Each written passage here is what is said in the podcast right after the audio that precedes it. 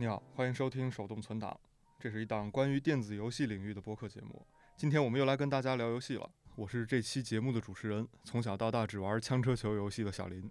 参与这次节目的有编辑了很多游戏书籍，但玩游戏依然手残的小红，还有因为照顾孩子不得不压缩自己游戏时间的称职奶爸圈儿。啊，现在请这位两位跟大家自我介绍一下。大家好，我是小红。呃，对对对，手残党，手残党，但是特别爱玩游戏。大家好，我是圈儿。嗯，这么介绍我，我也没想到啊，这好家伙。啊，OK，那么，那么今天主题呢，是我们最近热度最高的游戏了吧，《塞尔达传说》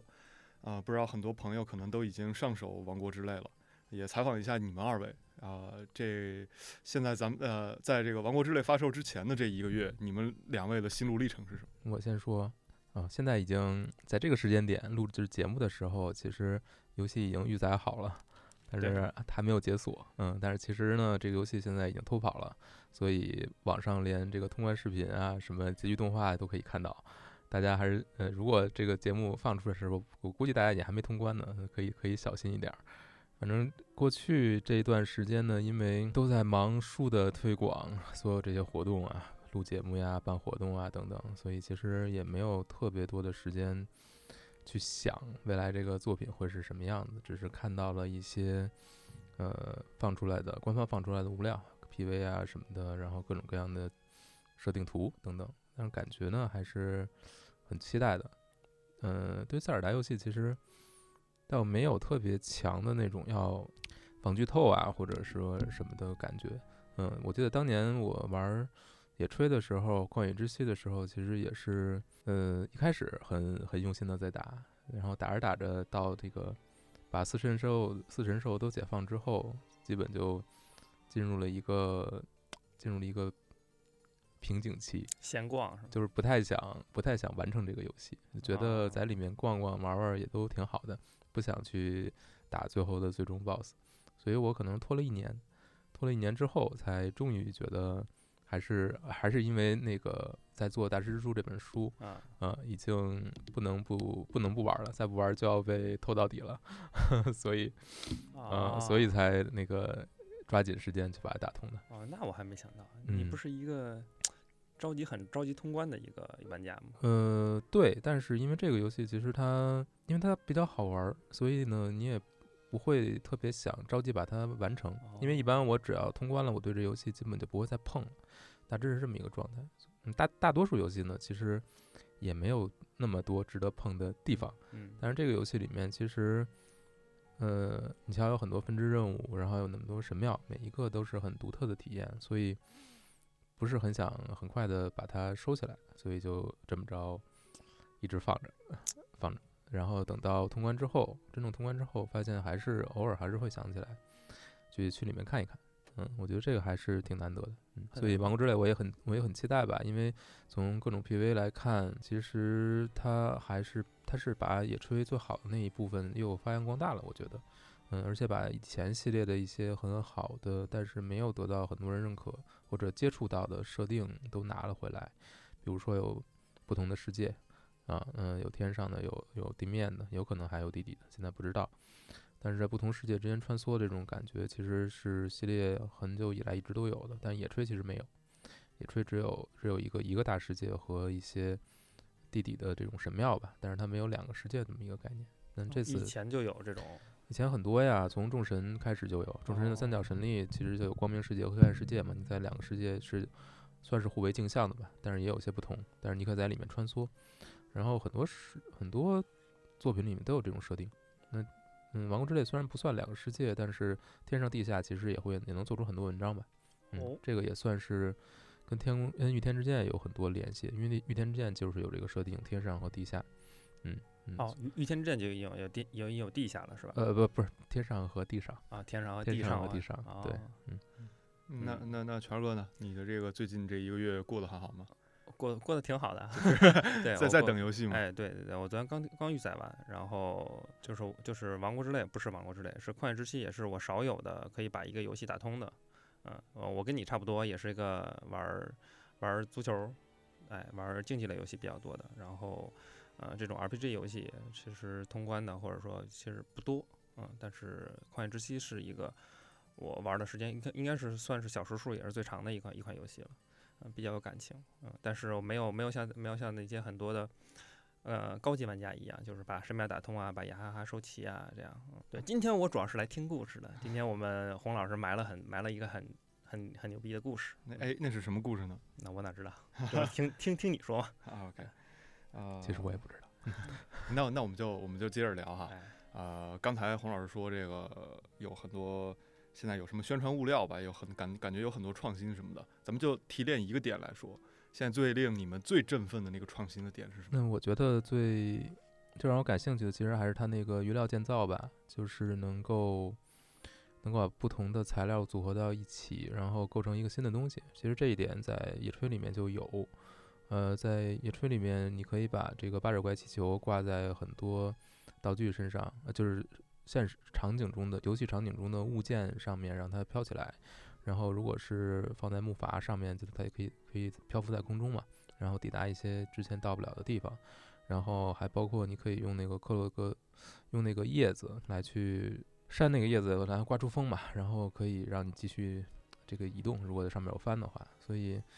呃，这个算是之前就有的一些设定，但是但是在新的一座里面应该是大幅加强了。你可以建造出一些不仅仅是利用生物的器官了，它还有一些。远古科技的东西吧，然后不管是作为电池啊，还有什么 可以做出一些很新鲜的东西，然后里面还有一些类似于工程战车之类的这种这种建造出来的，我觉得就是允许你在里面就像玩乐高一样，你可以拼各种东西了。但是因为它又不是一个实体的，它是一个在电子世界里面、虚拟世界里面，所以你可以做的创新可能会更多，所以这个玩法上可能会有更多的可能性吧。我我已经。能想象到这个游戏会被很多玩家玩坏了。呃，塞尔达传说啊，就这很多东西都是沿袭着这个前作的东西，然后一一步一步往下发展发扬。像呃，那你们感觉像塞尔达传说，它横向对比来来说的话，它是一个系列感比较强的游戏嘛？就是你看它也发展这么多年了，你们觉得它的这种呃，就跟别的游戏对比，它是一个这种系列感非常强的游戏？你要说什么是系列感，其实。其实先得把这个这仨字儿说掰扯掰扯一下，嗯，就是有的游戏其实它是有的系列，它是在讲一个故事的，那这个故事可能是从头到尾是有这个延续性的，嗯，就是嗯，在构建一个系列的时候，从游戏的角度，其实有很多种不同的做法吧。你像，如果是我们比较熟悉的，我比较熟悉的 MGS，它是讲一个连续的故事，那可能这个主角在它中间也会有换主角的情况，但是它故事呢是在同一个世界观下，然后是有一个先后顺序的，彼此之间是尽量的不去不去产生冲突，尽量的保持一个延续性。但是有很多系列不是这么做的，比如说呃像《最终幻想》系列，它是有一些延续在故事里面的，在设定里面的东西，呃都都是延续的，比如说水晶啊这个要素等等。包括它的一些系统的设计，但是音乐的设计，但是它的故事每一座相对是独立的，啊，当然也有一些作品是彼此之间是相关的，比如说它可能一个世界观下可能会推出一两个或者两三个游戏，但呃这种情况下角色是有延续性的，但是大部分的时候每一部新作推出的时候都是一个全新的故事，只是有一些要素是延续的。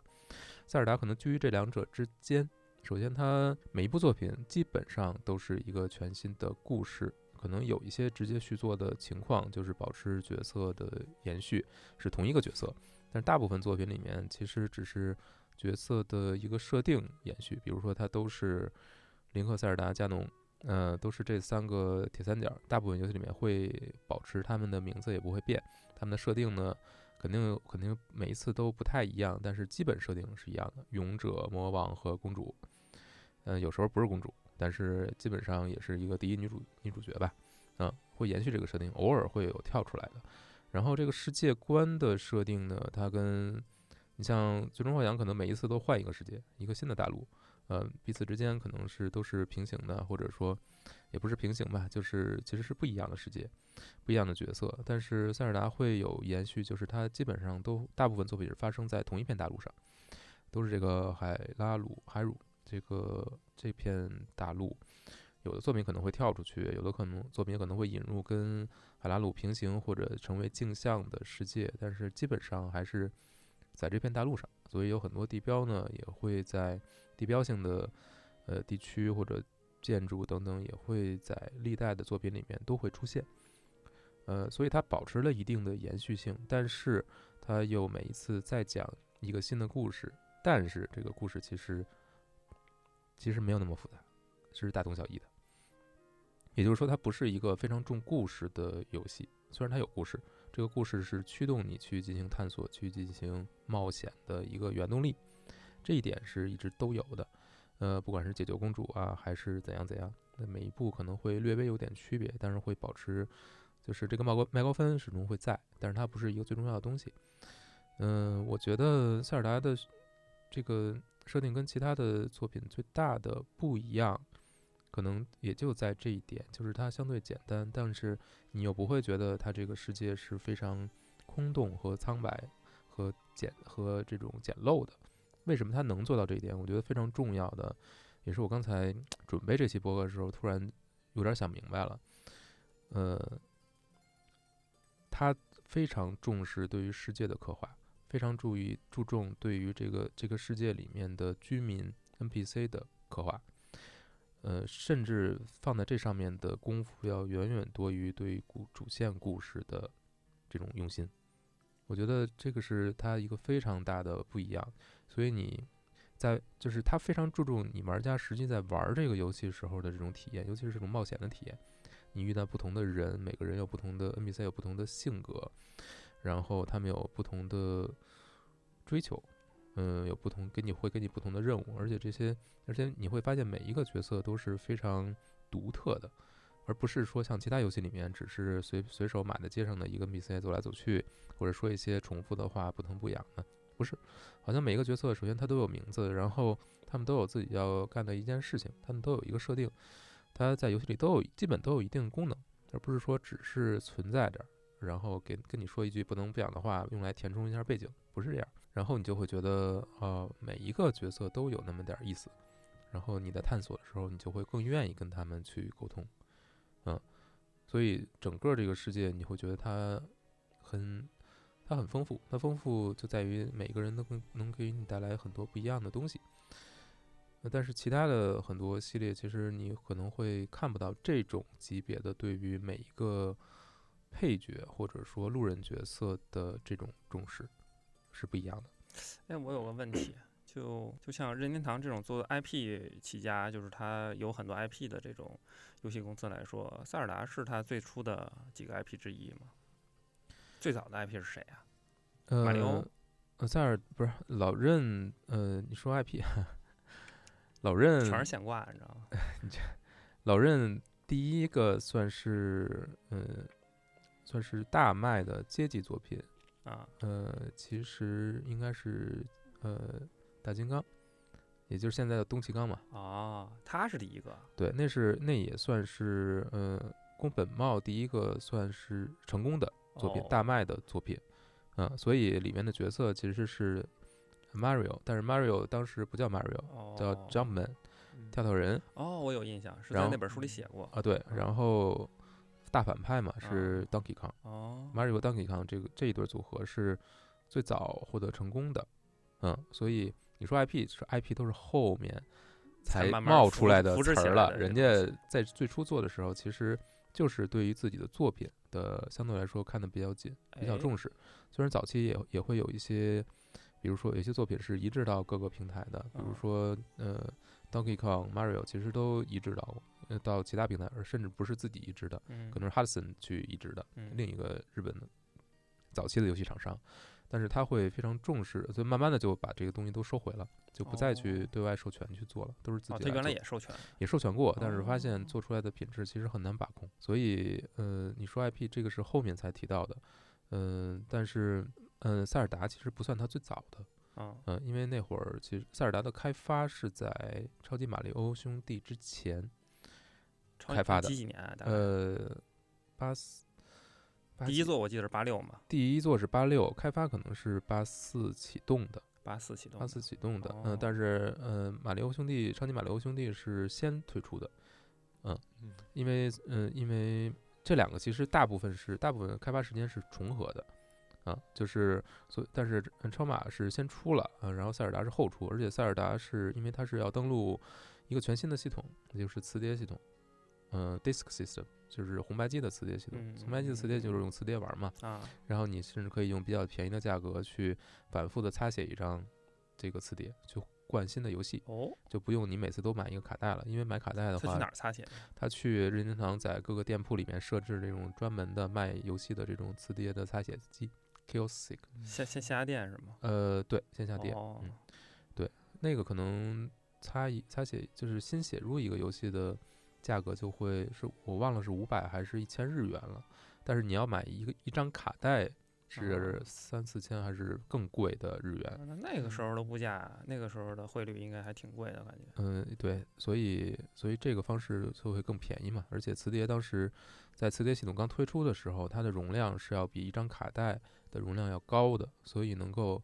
能够去容纳更多的东西。所以你看塞尔达里面其实充分利用这一点吧，包括它里面有一个它有存储系统，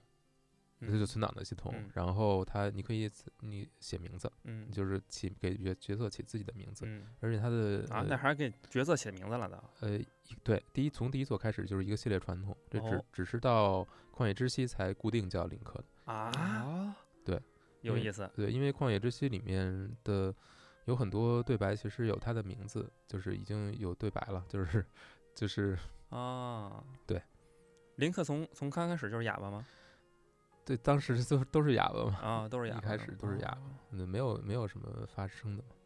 嗯，对，容量相对来说还是有限的。嗯，那所以马里欧跟林克其实都是宫宫本茂，对他一人一人创立起来的，或者说一人画出来的，或者最开一人构思始最开出来的始都是他创造出来的，创造出来的。对，从无到有都是他。呃，那既然说到宫本茂了啊，你们对他了解有多少呢？宫本茂其实就是称呼他为猫叔嘛，很亲切的。嗯，然后他也算是任天堂现在一直以来，也不是光是任天堂了，甚至游戏界的所谓的传奇之一吧。现在我不知道，确实不知道他还有多长时间退休，但是感觉已经快了。他他多大岁数了？他快七十了吧？七十了。哎呦我的嗯妈呀，不像。嗯，头头发已经都都白了。，对但是我看过他几次你写的那个就是翻译和以前的嗯那个文章，就是他睡眠特好。我觉得嗯这个可能也是一个拥抱青春的一个重要方式。嗯，非常快重七快其实也没有太老吧？没没没没，就是他状态状态，啊说的对说的是他的人的状态。对对，整个人的状态，甚至他现在可能现在去上班的时候，上班的时间可能比很多年轻的员工都要早。嗯就是他是一是一个充满活力的人吧，而且确实你会觉得他是一个非常，我对他所有的认知基本都是从能够看到的这些采访啊、报道啊，包括一些，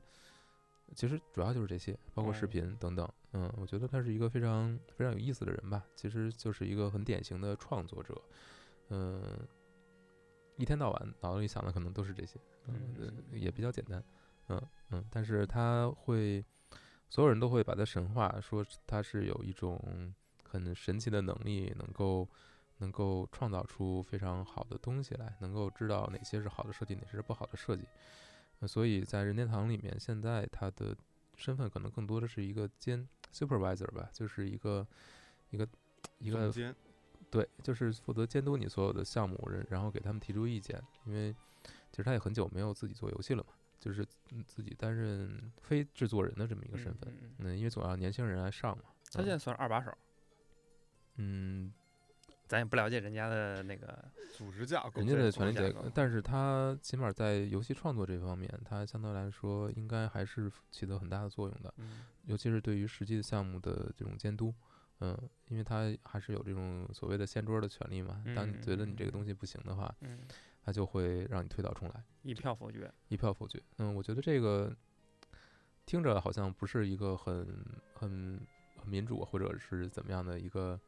一个做法，但是它确实能够保证嗯产品的质量。所以你哦基本上老任的游戏，要不然是是推迟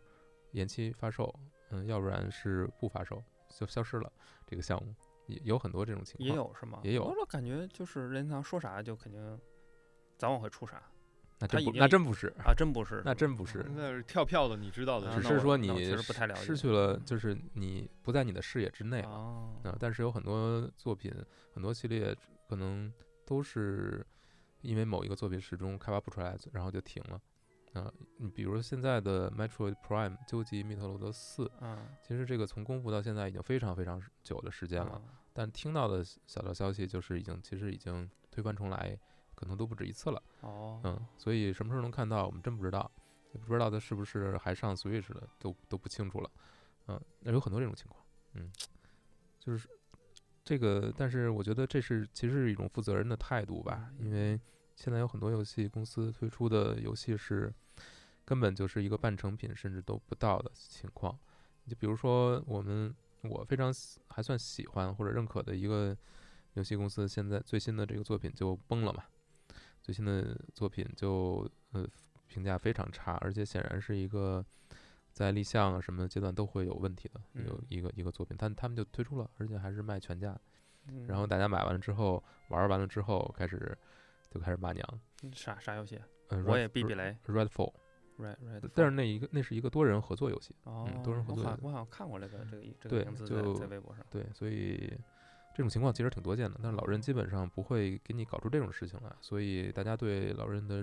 这种相对来说比较还比较信任，我觉得是也是有原因的，嗯嗯是这样。说回宫本茂，那个，呃，我我嗯插个问题啊，就是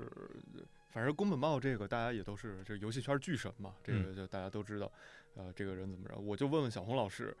是你第一次知道这人，什么契机让你知道，哎，还有这么一人？嗯，我觉得这个真的我记不太清了，我能想到的就是还是跟嗯嗯 Mario 相关吧，嗯，超级马里奥兄弟这个作品其实当时就已经还很多报道了，很多介绍了，嗯嗯，因为太火成，嗯，就是对业界的影响实在是太大了，你基本上绕不过去，就是只要你稍微对游戏感一点兴趣，我觉得都会听到，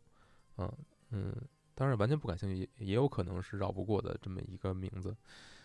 这个用他自己的话说，他是非常谦虚的一个人，所以他也觉得这个是因为赶上好时候了。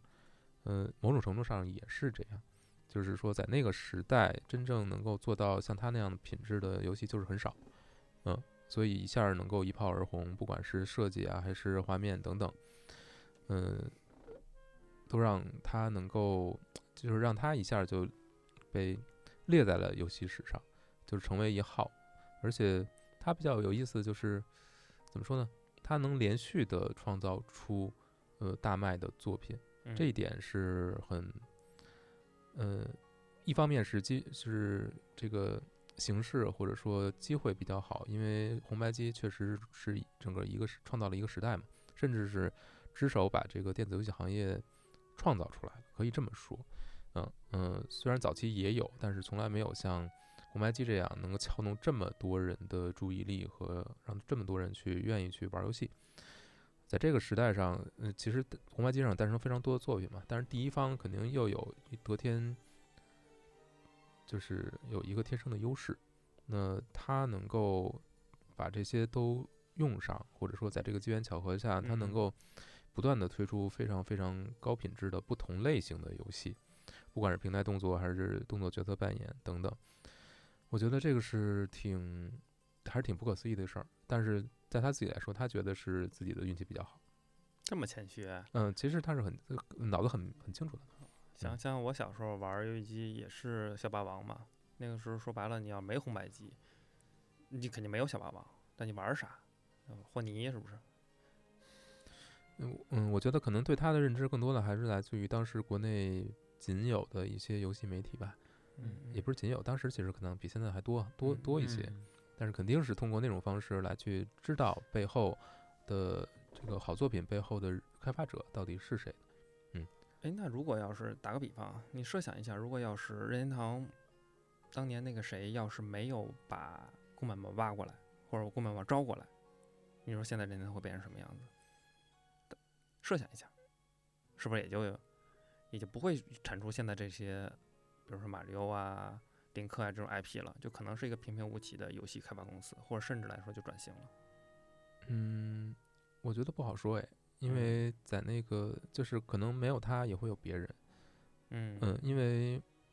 我我倒我觉得就是最后现在是变成这个样子，肯定是有很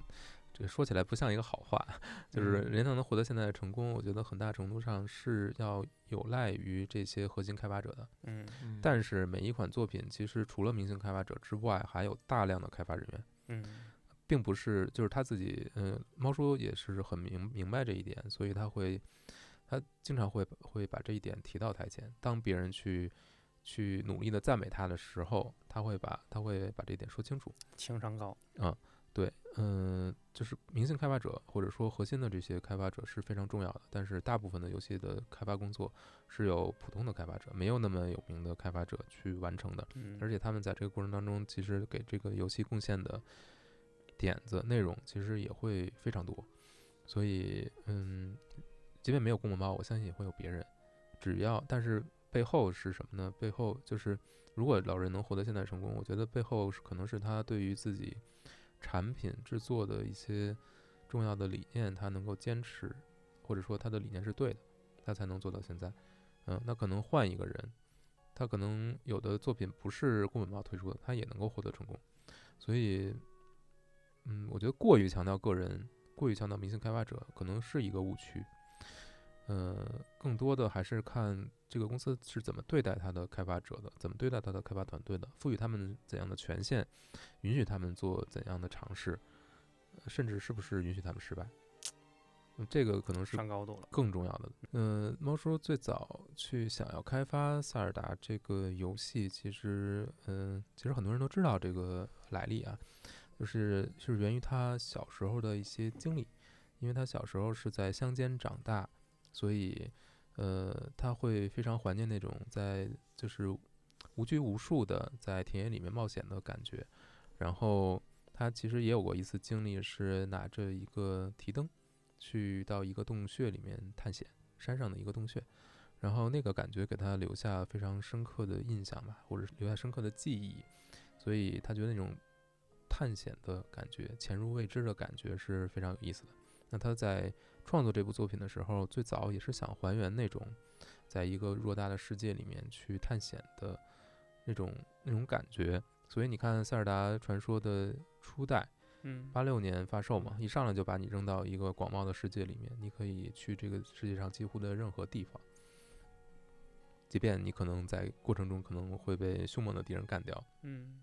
但是它其实已经是一个带引号的开放世界了吧？这个世界不是很大，但是它非常自由。你要去怎么探险，完全由你自己来去决定。当然会有一些顺序，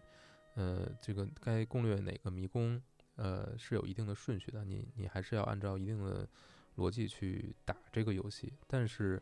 在这个大世界里面的探索是没有给你更多的限制的。你可能需要一些道具才能到达某些特定的地方，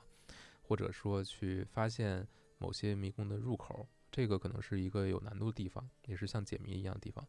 但是你在这个世界里面随意的探索这一点，其实是跟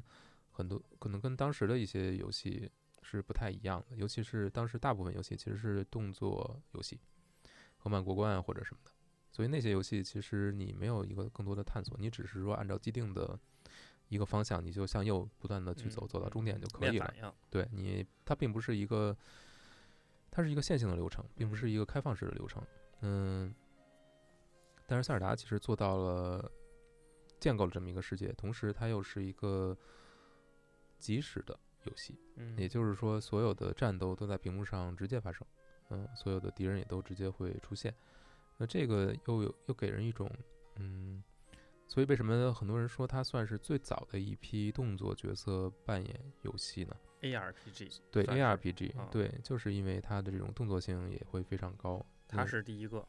不是第一个？那肯定称不上是第一个，但但是是它是最早的的一批，也是最有影响力的对这个类型起到一些奠基作用，那确立了很多很多很重要的元素，很多重要的规则的这么一部作品。嗯，前面也说了，它是登录 FDS 嘛，就是这个磁碟系统嘛。嗯嗯，所以其实它一开始的受众并没有那么多，因为这个这个磁碟系统的销售量也不算那么成功，可能就是百万级，还没有到千万。嗯嗯，然后在其实它也只是在日本地区，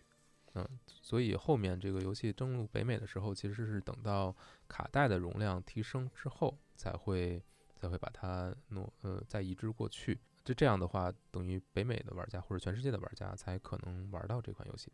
所以为什么大家为什么那那个地区的玩家对这个他会有记忆中记忆中会有这个金色包装呢？就是因为当时包装其实也跟跟跟日版是不一样的。嗯就是当年那年代大家都玩的其实是马里欧那样的横版过关嗯，为主吧，为主吧。对，忽然看见这么一游戏，就觉得我靠，对，当然红白机上后面也诞生了非常多的角色扮演游戏，但是那种角色扮演游戏虽然是你可以探索世界的，但是它首先不是一个完全开放的世界，你是有是要是按照你按照一个特定的途途途径去沿着故事去嗯顺着故事去探索的。另外就是它一般来说也不是即时制，嗯，就是它都嗯是回合制的战斗，切个画面，对，而且嗯。更多的是依赖于依赖于的等级啊等等，嗯，它并不是依赖你的反应和操控，呃，所以所以塞尔达算是找到了两者之间的一个平衡吧，嗯哦，，对。但是宫本茂本身对于这个系列的贡献，嗯、我觉得还是在电机这个层面。当然他，他一直是这个系列的制作人，后期后期的制作人。但是你看职务上，他作为监督，也就是呃所谓的就是等同于电影里面的导演嘛，director 这个职位的，其实只有第一作第一部作品，啊，那他之后呢？之后就是制更多是制作人的一个身份了。就从第二部开始就其实都是对，但是其实但是他对于系列的这种参与参与程度，直接上手的程度，其实一直是非常，呃，到应该到十之离还是比较高的，嗯就是还是很深入。十之离是九八年吧，哦从八六到九八吧，嗯，都其实他的参可能导演就是监督不是他，但是他参与的还是非常还是非常深入的，嗯，并不是像后面基本上主要负责负责掀桌了，就换人了，嗯嗯，对。就为什么这个创，为什么这个就是像塞尔达这么一个，在当时八八六年是吧，就惊世骇俗这么一个东西，它是它就就这这个游呃，就是这种游戏界这个炸雷就是猫叔给整出来的呢？这我我有个问题，这个这游戏在八六年的时候算是惊天骇俗、惊惊世骇俗吗？呃，那有那么大反响吗？还是说咱们现在给他加的光环太多了？嗯，首先呢，呃我没有经历当年那个时代，嗯因为那会儿我刚出生。嗯嗯，但是从我能看到的所有的，不管是报道呀，还是回忆，嗯呃，这个作品其实还是有非常大的影响力的。嗯嗯，尤其是对于开发者来说，留下的这种震撼是非常强的。游戏开发者对游戏开发者啊，嗯，早期的游戏开发者，嗯嗯，对于玩家其实也是一样。啊，因为在就是那没玩过这样的游戏，嗯，对，因为你要知道当时的为什么，首先可以从猫叔他自己的一些回忆来说，就是他为什么他在他的有一篇回忆里他是这么说的，他说，呃，在做呃 Donkey Kong 的时候，他他可以很负责任的说他自己是电子游戏行业里面前五的美术师。嗯嗯这个说明是一个什么问题呢？他紧接着下面的表述就是，并不是说我的水平有多高，因为他自己年少时也有过追求呃去成为一个漫画家的一个梦想嘛。嗯但是后来他越画越越画就越学习，就觉得自己越觉得自己干不了这个，就是自己的天分不够，嗯，所以后来他还会选择去去学音乐啊等等，嗯，但是嗯。他他会说，当时他之所以说自己能敢说自己是当时当时电子游戏行业前五的美术师，就是因为当时没人，真的是这个行业是非常非常非常简陋的，或者说在刚刚诞生这个阶段，其实没有什么人才的。在那个阶段，八几年甚至九几年，真正进入电子游戏行业的人，大部分是在其他行业里面做不下去，或者没有获得不了机会的人，甚至有很多人其实是，呃，学业也没有完成等等。就是当时的游戏行业不是像现在一个、嗯现在这样，是说专业化，你你是有非常经过了非常好的教育，你才能加入的，而是真的是把那些所有不得志的人都容纳了进来。这些人在别的地方做不了，呃呃，或者说没有机会，没有发展的机会，那他只能来去做游戏。当然，对于猫叔来说，他可能是漫画梦想放掉之后，他做出的一个选择，也是因缘巧合吧。嗯，那他所以说回来，当时的游戏行业没有那么多人才，所以他各方面的标准都还没有那么高，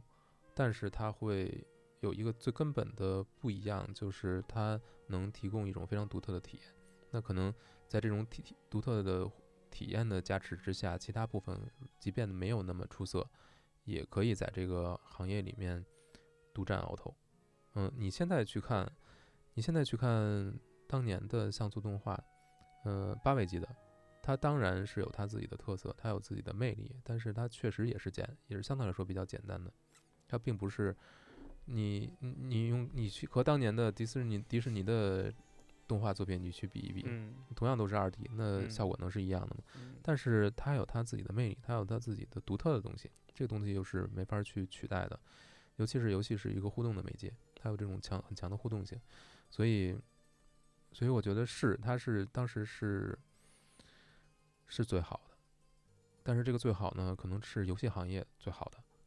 它它还是受到非常多的硬件的限制的，它能在这种硬件的限制之下，能做到当时的这种非常出色的品质，就已经证明了它本身的这种能力是非常强的。嗯，其实像素风这么看来也是游戏带来的这个像素风格。你要是说如果没有游戏这个这个艺术或者游戏的这个东西，其实也不会产生出像像素风格这样的艺术风格出来。能这么理解吗？嗯，这方面我不是特别专业，但是我觉得，呃，我只能说，对于好的像素和就是其实它是有非常多的门道在里面的，并不是说随便就可以点出来的。对于早期的开发者来说，他们能够使用的容存储容量其实是非常有限的，所以他们会用大量的技巧来去复用某些像素，有的变一下方向就可以从一个东西变成另一个东西，因为当时的这种像素它就。还是有很多抽象的部分吧，所以它可以重复利用来节省空间。然后，包括动画是怎么做出来的，怎么用，到底用几帧动画能够把一个角色的动态描绘的惟妙惟肖？到底如何让这些动画循环起来，才能把这个动态表现得非常好？这个是非常有意思的。就是你现在去看早期的作品的创作，其实有非常非常多这些窍门在里面。嗯。但这个这个其实随着随着技术的进步，往往会这些限制就没有了。但没有这些限制之后，好多很精细的东西也会随之消失。嗯，如果让你们用作品给塞尔达划分阶段的话，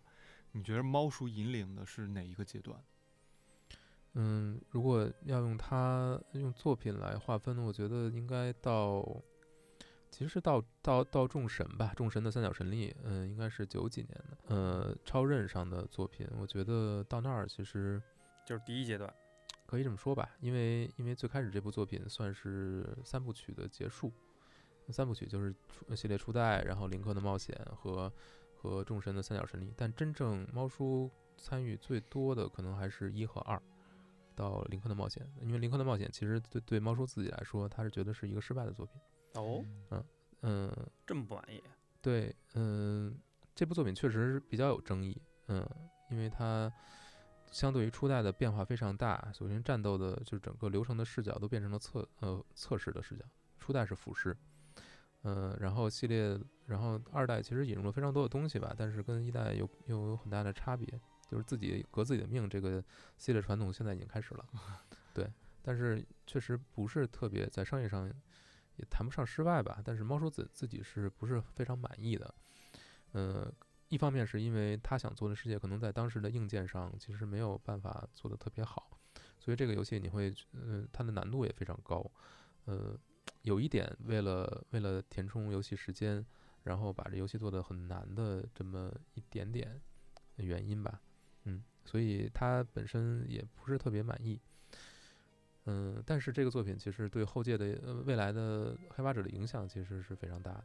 嗯，如果如嗯说回来说到这个时间的划分吧，我觉得《石之笛》之前是一个时代，到时之敌是这个系列从二 D 进入了三 D，这是一个巨大的变化。嗯，有很多游戏的基本的规则、基本的逻辑都要得到一些改变和重新的确立。嗯，所以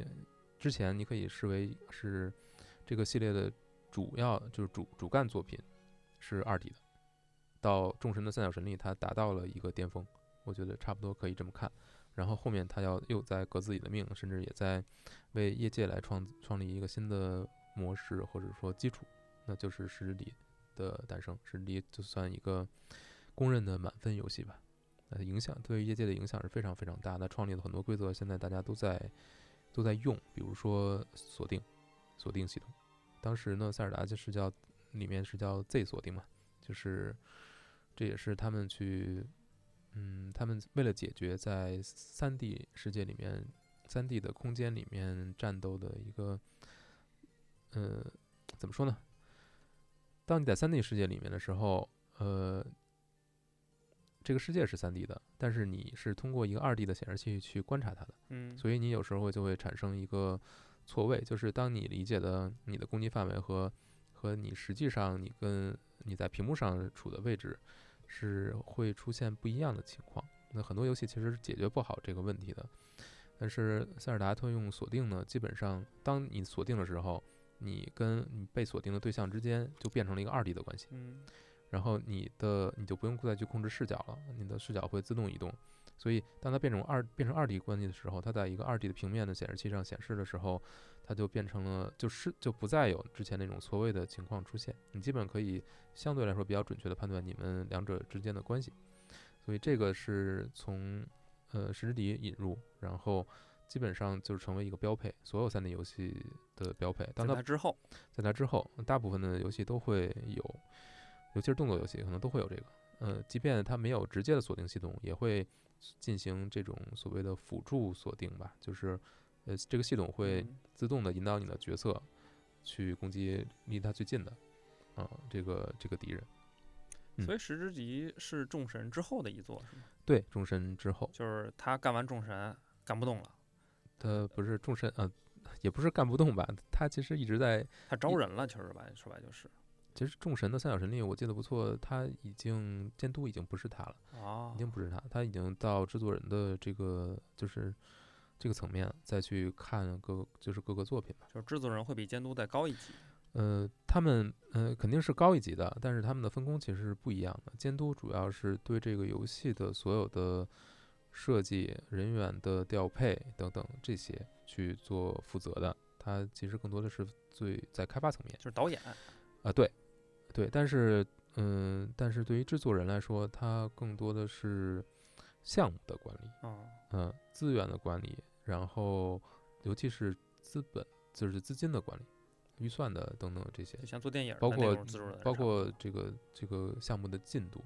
对制作人基本是是这个，嗯，所以但是但是我觉得，嗯，猫叔他可能在参与的会更多一些吧，他不仅仅是他有很多自己的想法，对于游戏的想法，嗯，包括对于游戏设计的这种判断，他也会做，这是他跟一般制作人可能会不太一样的地方，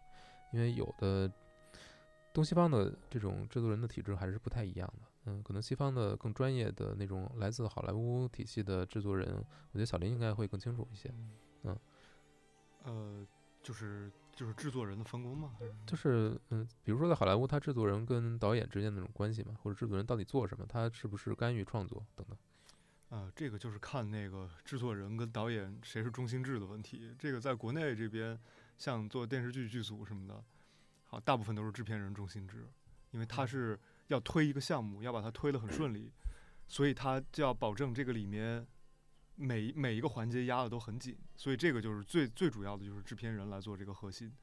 就是哪怕是导演的创作什么的，他也会稍微这个层级往下放一点，保证这个这个项目，呃，以最以最合适的时间、最快的这种工期完成为主，所以我觉得是不是也是这个意思？就是他他他是在做这么一个项目。都都进管理层了吧，说白就是，反正进管理层了，是，嗯，是吧？OK，那么那那就是你像刚才说的这个《时之笛》这么一个划时代的二二 D 到三 D 的这么一个作品，它是这种，就是比如说它是被逼急了，还是就是顺势而为呢？还是说这么就就就就就是一个天才的想法？它是怎么出来这么一个划时代的作品？呃，首先这是游戏行业的电子游戏行业的技术发展是非常非常迅速，在过去这几十年里面，呃，在当时石之笛开发，呃，那个阶段吧，就是这个大潮，这个这个大势已经不可能改了，就是一切都要转向三 D。嗯，整个游戏行业都在转向三 D，但是怎么做好三 D 游戏，其实是没有人有，没有没有人知道，大家都在探索。就跟机游戏机走的。嗯，因为你对于，因为任天堂不仅仅是一个开发游戏的软件公司，它是一个少有的软硬件一体的公司，硕果仅存的几家之一，所以它要想，他还有一个任务就是他要把他的游戏机卖出去。那你游戏机要卖出去，当时可是有有主机战争这件事情的。就是每一家都在推出自己的硬件，要想把这些硬件成为市，让这个硬件像红白机一样成为市场上最主流的硬件，有最多的人去玩上面的游戏，卖在上面去卖更多更多的游戏。这个你的主机就要有竞争力，你的竞争力到底在哪儿？就是最尖端的技术，就是你要走在其他人的前面，你要拥有比别人更好的画面、更好的图像、没有见过的游戏体验。那从二 D 到三 D，基本上是属于技术其实已经发展到一个阶段了。所谓的六十四位主机，嗯，你像，呃，这个可能有一些技术方面的话题吧。但是其实像 PS 一还算是三十二位的。那之所以要打主打把名字把游戏机的名字改成 N 六四，其实也是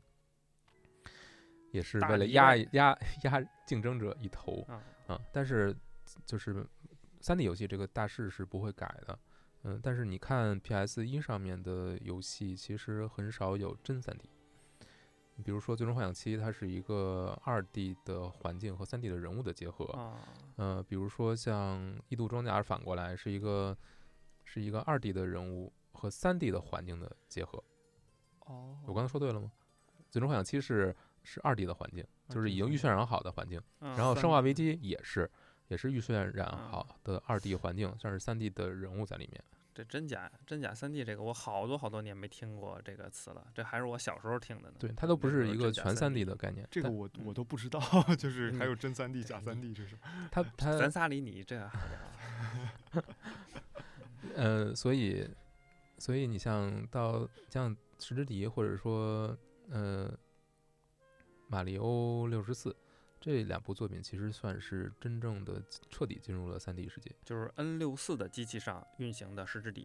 呃，对，哦，对，这个那时候有护航概念吗？呃，它应该不算最早推出的，哦，它不算，就先有的，因为它对，因为它是，因为它是也是数次延期吧，九六九七年，九八九八年，九八年，对，香港都回归了。嗯，就即便像 PS 上，比如 MGS，它其实也不是一个完，它虽然是一个完全 3D 的一个世界，但是它的视角其实是比较受限的。嗯嗯嗯，就是大部分游戏时间的视角，你还是一个俯视视角。嗯嗯，这也是因为技能还是有限嘛。但是对于 3D 的动作游戏，然后还是完全 3D 的，其实到底应该怎么做，是老任先给出了答案。呃，也就是用两部作品吧，一个是。一个是 Mario，嗯，六十四，还有一个是十 D，嗯，俩我都没玩过，嗯，有机会可以尝试一下。好的，它会复刻吗？已经复刻过了啊？十之敌是在三三 DS 上有一个十之敌三 D 复刻的，其实嗯还不错，已经很就是算是最好的复刻作品之一吧。哦，那可我没三 DS。嗯，没事，我有，可以可以借给你。嗯，那我们继续说这个阶划分阶段的事儿哈。就刚才划分到了这个猫叔的这个阶段，那我们下一阶段，这么多作品，下一阶段你来划分的话，嗯，会是什么怎怎样的一个？下一个阶段其实就会比较漫长了，我觉得甚至可以一直到一直到野炊之前，呃，旷野之息之前。其实都还在，都算是三 D 塞尔达的一个基本的逻辑里面延续，延续了史诗迪的很多设计理念。嗯嗯，就是一七年到一七年，到一七年其实就很长的时间了，有接近二十年的时间，差不多，差不多二十年的时间，差不多。嗯，那这个时间段里面，整个系列也有很多起伏吧，它并不是一直一帆风顺的这种发展。但是这个阶段里面，其实最需要提的一个人是青沼英二。嗯嗯，就是开直面会的那个哥们儿。呃，对，他也算是一直系列长期以来，算是从嗯宫本茂手里面接下这个系列的嗯这么一个人。他最早其实他最早也不是一个游戏人，他最早是也是学美术的，嗯、呃，我看说但是对我还说他是搞木工出身的，他他家里木匠是吧？他的父辈和祖辈都是木匠。我靠，嗯还真是啊。对嗯，但是他本身虽然学美术，但是他对于那种现代美术其实没什么兴趣。他觉得这这个一堆线，然后在里面去填颜色这种事情不是很有意思。嗯嗯，所以他自己学的是研究的是嗯日本的那种，算是你说算是木偶吗？还是机关的那那种那种东西，他会非常感兴趣。所以他大学期间其实很多时间都花在这上面。嗯，然后后面他也在做这种类似的东西，就是手工活儿。嗯哦，这也是算是他家族的一个一个传承吧，我觉得他他他算是被被被宫本茂挖过去的吗？他发现的嗯、都不是，啊？嗯、他硬硬聘过去的，你知道吗？他呢最开始对电子游戏感兴趣，是因为他拿着自己做的这种这种机关玩具参加一个展览，在这个展览上他发现了呃任天堂，或者发现了这展览是电子游戏什，么展览？呃是游戏展览。呃，应该就是当时那种娱乐综合性的、哦综合性的展览，嗯，并不是一个游戏展，嗯，因为他也在里面做做展示嘛。哦，嗯哥们儿可能想创业，你知道吗？嗯，然后，然后他呢知道自己的有一个学长吧，算是，呃，就是呃，应该是在这个行业里面，啊，呃，我不记得他是不是在任天堂工作了，反正他是通过这个学长联系到了老任，应该大概率哦他学长也是在老也是在任天堂里面现在做事情的，所以他等于把自己的东西，呃，拿过去，呃，去去应聘吧，算是内部推荐呃，有点像内推的感嗯觉，对但是这个这个词就好像很奇怪。那时候他多大？大概哎呀，二十多岁毕业吧，也就是刚毕业吧。啊，嗯，看看然后工，作呢，嗯，对，所以他就进，嗯，一下儿就被相中了吧，被过被猫叔相中了吧，嗯，因为就因为他做的这个手工活儿什么的，对觉得他是一个创造创造性的人，不，是不是因为这个，嗯，猫叔的选人理念，我觉得或者说老任的选人理念，其实是很有很值得一说的。他们不是要找玩家，甚至他们会刻意的不找玩家，嗯，嗯这我这我可以理解，对。嗯，就是嗯，他们看重的是一个人具备的多样化的能力、专业能力。那对于塞尔达来说，它它这个系列是有一个基本的特征，那就是它可能，嗯，有可能尤尤其对于三 D 的作品来说，你是需要把它，嗯，你在一个游戏室里面去解一个谜题，这个谜题是如何构建的？它是需要有各种各样的小的东西去构建起了一个大的谜题。小的机关组成一个大的机关，你对小的机关的任何动作都会影响到大的机关的变化。所有这些东西其实跟我们跟现就是跟青沼他在做的这些事情其实是很相相匹配的。啊，呃，就是这种基于实物的呃机关，基于实物的这种模模型，或者说呃木偶等等这些，就是他他的思考逻辑、设计逻辑其实是一致的。啊，这也是为什么宫本茂会把它选中，让他来做，而且在实质里面，青沼银二来做的主要就是迷宫的设计和游戏系统的设计。嗯，所以这个对他来说算是一个老本行的转化成数字化的，哦，嗯，所以就是，所以就是一个呃，这个也背后你能看到、呃、老任的做游戏的时候他的这种思考吧，或者他对于自己开发者的遴选到底是一个什么样的思路。嗯他一进来上来就能参与这个石之敌的这种迷宫，嗯就是迷宫板块的这种，基本就是负责了。哇，这样厉害！不是我以为他是从不是不是开始做的这个他也不是，就是他第一次加入塞尔达团队啊，是在做这个啊啊，是在做实际的迷宫设计，但是他啊之前其实就已经已经在做其他的游戏了，在比如说超在任天堂做其他的游戏了，比如说在哦超任上他做过一款就是自己主导的吧。就是奇异猴子们的密宝，也是一个探索游戏，而且那个游戏是很大很多灵感或者很多就设计灵感是来自于众神的三角神力的。哦，嗯青岛呢不，青岛也不是一个游戏高手，呃，比如说他就没有打通过初代的塞尔达传说，因为他是手残的，他他太难了，但是他自己是非常喜欢众神的三角神力的，从里面也收获了非常多的就游戏知游戏开发的知识吧。嗯，对，所以当时把他招过来，肯定是看中了他他独特的能力。嗯，但是招过来先培养着，对对对，先让他做一些自己自己的事情吧，参与一些项目吧。但是真正到到他遇到自己自己会工作一生的系列，还是到九八年他才真正加入。所以我们这个节目啊，我现在听下来，就是其实是有一点，听众们听的时候也也要跟自己的实际工作联系起来，对吧？这个这个有时候这个职场关系啊，上级和下级之间关系啊，你会不会办事儿啊？这个很重要，你知道吗？你看人清长，对吧？很喜欢众神的三角神力，那三角神力谁做的？那不是宫本茂人家监制的嘛，监督的，对吧？宫本一看，哎呀，这好呀，你个你个爹味儿很浓啊！哎呀，这好，这这我这个小徒弟真好啊，赶紧来我来负责十十级。迷宫就交给你了，是这意思？没有，我觉得其实不是这样啊啊，嗯，因为他因为这时候青沼其实在做自己的项目，他在做自己的游戏。那你看青沼肯定是觉得你这个呃三角神力一般，所以我要做一个比你更强的，哎，说不定是这样，向上管理是吧？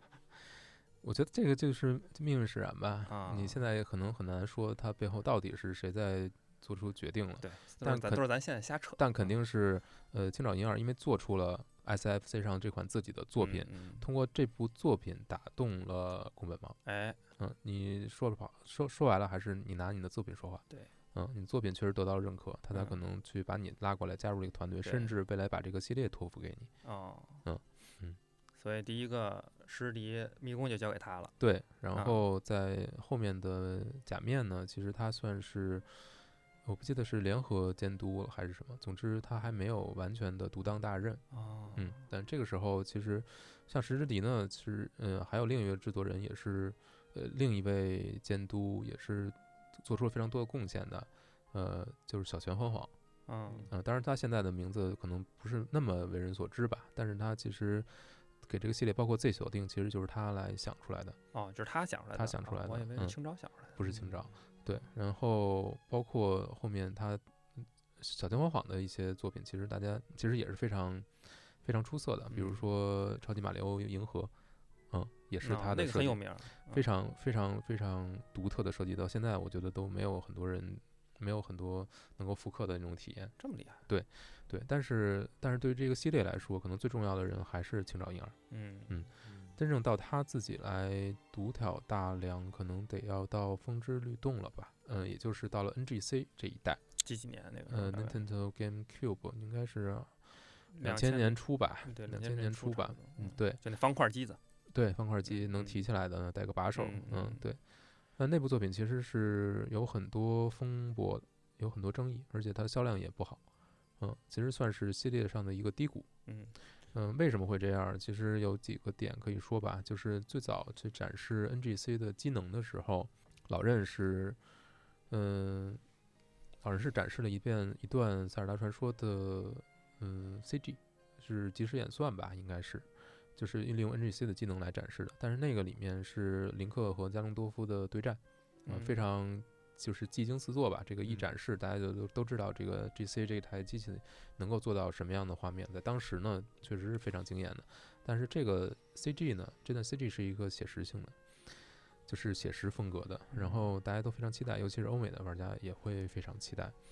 那是几几年？它就两千年初也。两千年初，对，你不要老问具体的年纪。那我我不懂啊，我得问问。记不住。对，是大约还是两千年初吧，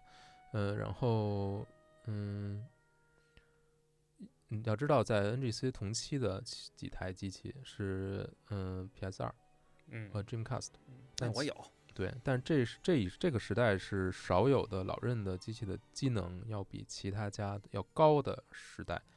因为现在我们去看老任的，基本上是处于永远是属于这个吊车尾的那个机能。在当时不是，那 G C 这台机器的技能其实是要非常高的，嗯，只不过嗯，能很好运用这些技能的开发商，尤其是第三方会比较少，嗯。那说回嗯《风之律动》这部作品，当时大家都要风之杖嘛，它其实也是这个系列转向开放世界的一一次尝试，嗯、整个设定呢从从大陆变成了海洋，然后嗯你能在海上航行，但是不再有那种大片的陆地，只有各个小岛供你去探索。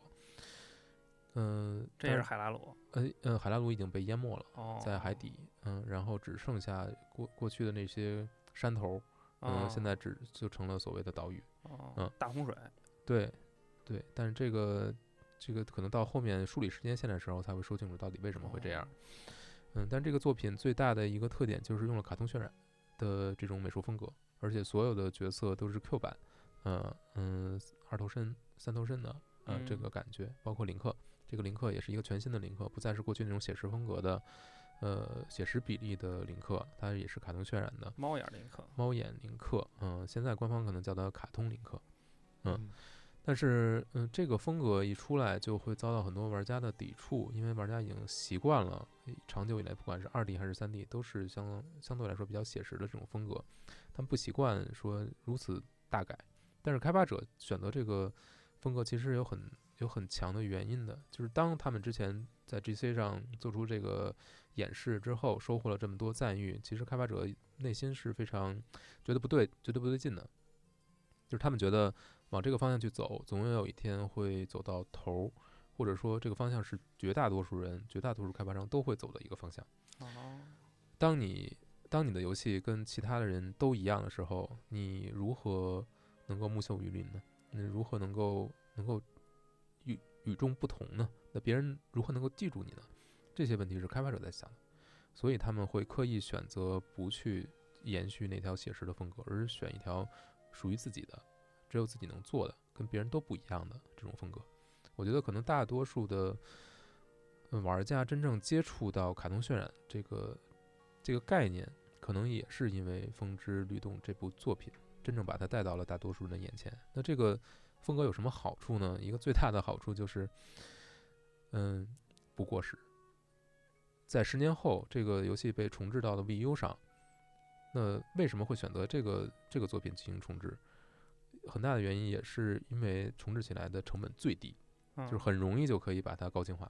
嗯嗯，因为它们就是它很多素材其实可以直接的，也不是直接复用，而是说这种美术风格的转换，这种提升会比较容易，因为它不是写实的那种，你要把所有贴图用更高的分辨率重新做一遍。嗯，它的风格就决定了它是它是能经历得住时间的考验的。你现在去玩这些的游戏，呃，尤其是这个这个作品，你仍然不会觉得它不好看，它过时，完全不会有那种感觉。这也是为什么 CG 渲染现在，嗯、老任的很多作品也也还是这个路子，就是就是它它有一些恒久性，它不会很快的过时。当然这方面我不是专业，所以我没法说的嗯那么那么精确。但是卡通渲染的角色，包括这个林克，他是能做出非常多的精细的表情的。这些表情是很早就在十里里面，呃，猫叔就是想加上，就想做的，让它能更丰富一些。但是因为当时的机能所限，其实是做不到的。但 GC 就可以做到。所以你看，呃，猫眼林克，尤其是风之律动的猫眼林克，可能是史上表情最丰富的一个林克。就是虽然他不会说话，他还是一个沉默的主角，嗯、但是他整个这个表现，通过他的眼神这种表现力，他的表情，各种各样的很奇怪的表情，都会让你觉得他非常非常生动这个角色。哎，我有个问题，就是就是《风之律动》之前的那一座不是石之底，对不对？不是，是假面。是假面，嗯就是假面是延续了石之底的风格。呃，面具是在一年之内做出来的，所以它复用了大量的实力的素材，哦，嗯然后它在美术风格基本上是延续的，但是会更黑暗一些。二 G G 初的时候，然后放了一个预告片儿，就说你看我们下一座又是一个写实风格的，然后大家又很嗨。这个时候反而任天堂这个团队就就很焦虑，就说我靠，这是是这意思吧？就是说他们这么嗨，反而我们如果是一般的公司或者一般的团队会觉得这个东西就对了。嗯对吧？我们这个东西搞对了，嗯，但是他们反而把这个东西全盘掀桌了。这个掀桌是谁掀的？呃，这个是这应该是在青沼，青沼掀的。应该是在青沼。哦，对嗯，因为对于猫叔来说，他可能还是偏向于写实风格，而且他对于这哦个决定其实不是那么同意的，但是是哦在青青沼的坚持之下，最后才做成这个样子。哇，那而且而且这个应该是选用这个美术风格，应该是藏了一段时间，在已经基本没法回头的时候，才跟猫叔去报告的。啊，对，所以但这个时候猫叔还是还是以商量的口吻说：“你不考虑把它改回去吗？就是你不考虑把它改回吗？你现在还可以改啊。”但是他也坚持了下来，这个团队也是坚持了下来。但是这个不不完全是清沼一个人的决定，我觉得也是整个团队的意志。只是说最后做最后要选用这种美术风格，可能是开发到一年的这个阶段，嗯，或者基本上已经没法再回头的啊阶段，然后才去跟猫叔去沟通，啊才去让他去知晓的，是这样。嗯，所以他是现在很难说这个功过是非吧，因为从销量上来看，《风之律动》是比之前要下了一个档次的，呃，可能基本上可以说是腰斩，相对于《失之哦地》，嗯，这个从销量上不算成功，而且即便它的复刻版其实也没有真正拉回来，就是压力很大，呃，因为就是它这个这个项目其实挺挺倒霉的，就是每次发售的平台都不是老任最强的，就是销量最好的平台。嗯，但是我觉得它对这个系列的意义是非常大的，就是它开创了一个新的美术风格，而且让玩家可能会意识到每一座都有可能改，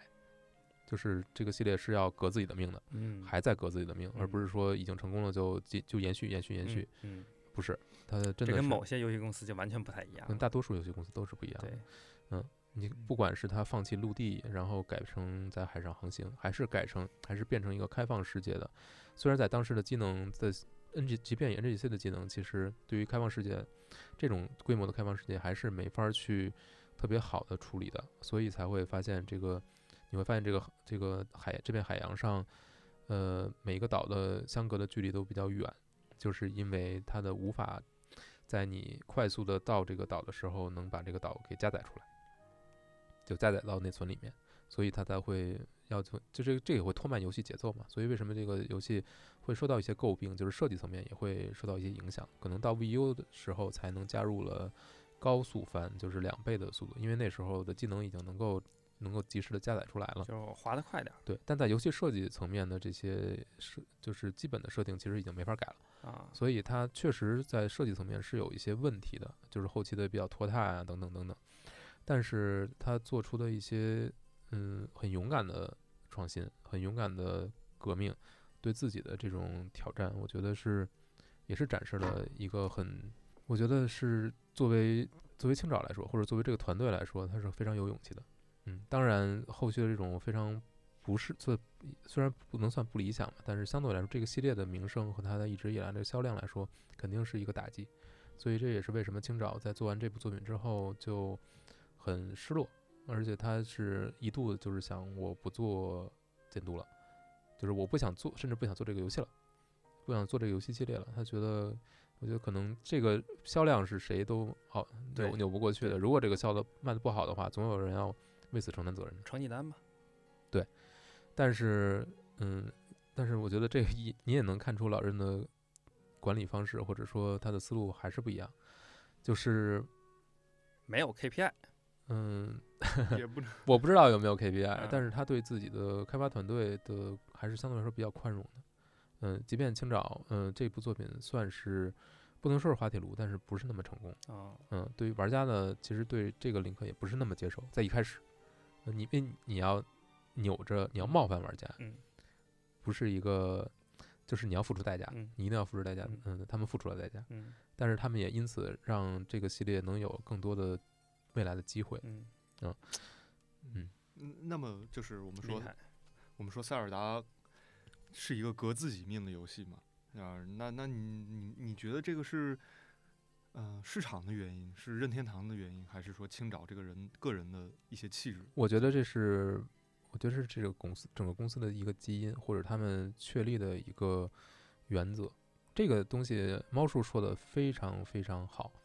他说，呃，呃，在他在设计游戏的时候，有很多玩家会跟他提的想法，提的对游对任天堂提出的想法，就是说，或者对宫本茂提出的想法，就是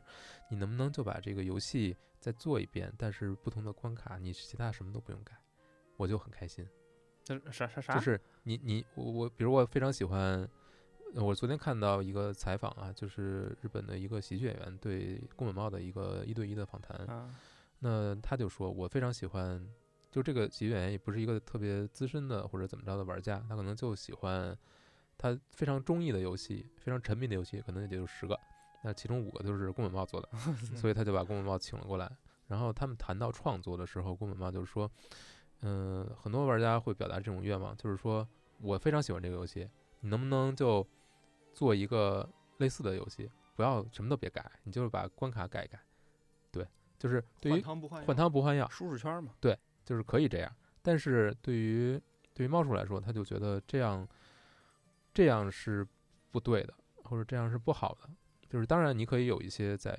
在这个基础之上再去添东西嘛，等等等。但如果你只是为了，如果你一直这么做的话，你这个游戏就会变得越来越复杂，它对于新玩家来说就会不友好。嗯、另一方面，嗯，他们他觉得，呃，要做就要做跟市面上东西不一样的，跟别家不一样的东西，要做独创、独属于自己的东西。为什么呢？他其实从商业角度把这东西说得非常明白，并不是从创作角度是从商业角度。嗯从商业角度看，你做一个独一无二的东西，嗯不管它是好的独一无二还是不好的独一无二，它的成本要比你在一个现有的模式之上、现有的套路之上做出革新的那种难度反而要低，风险甚至可能要低于那个。因为啊当你在模在一个市场已经接受的、已经已经被验证成功的模式之上，再去做出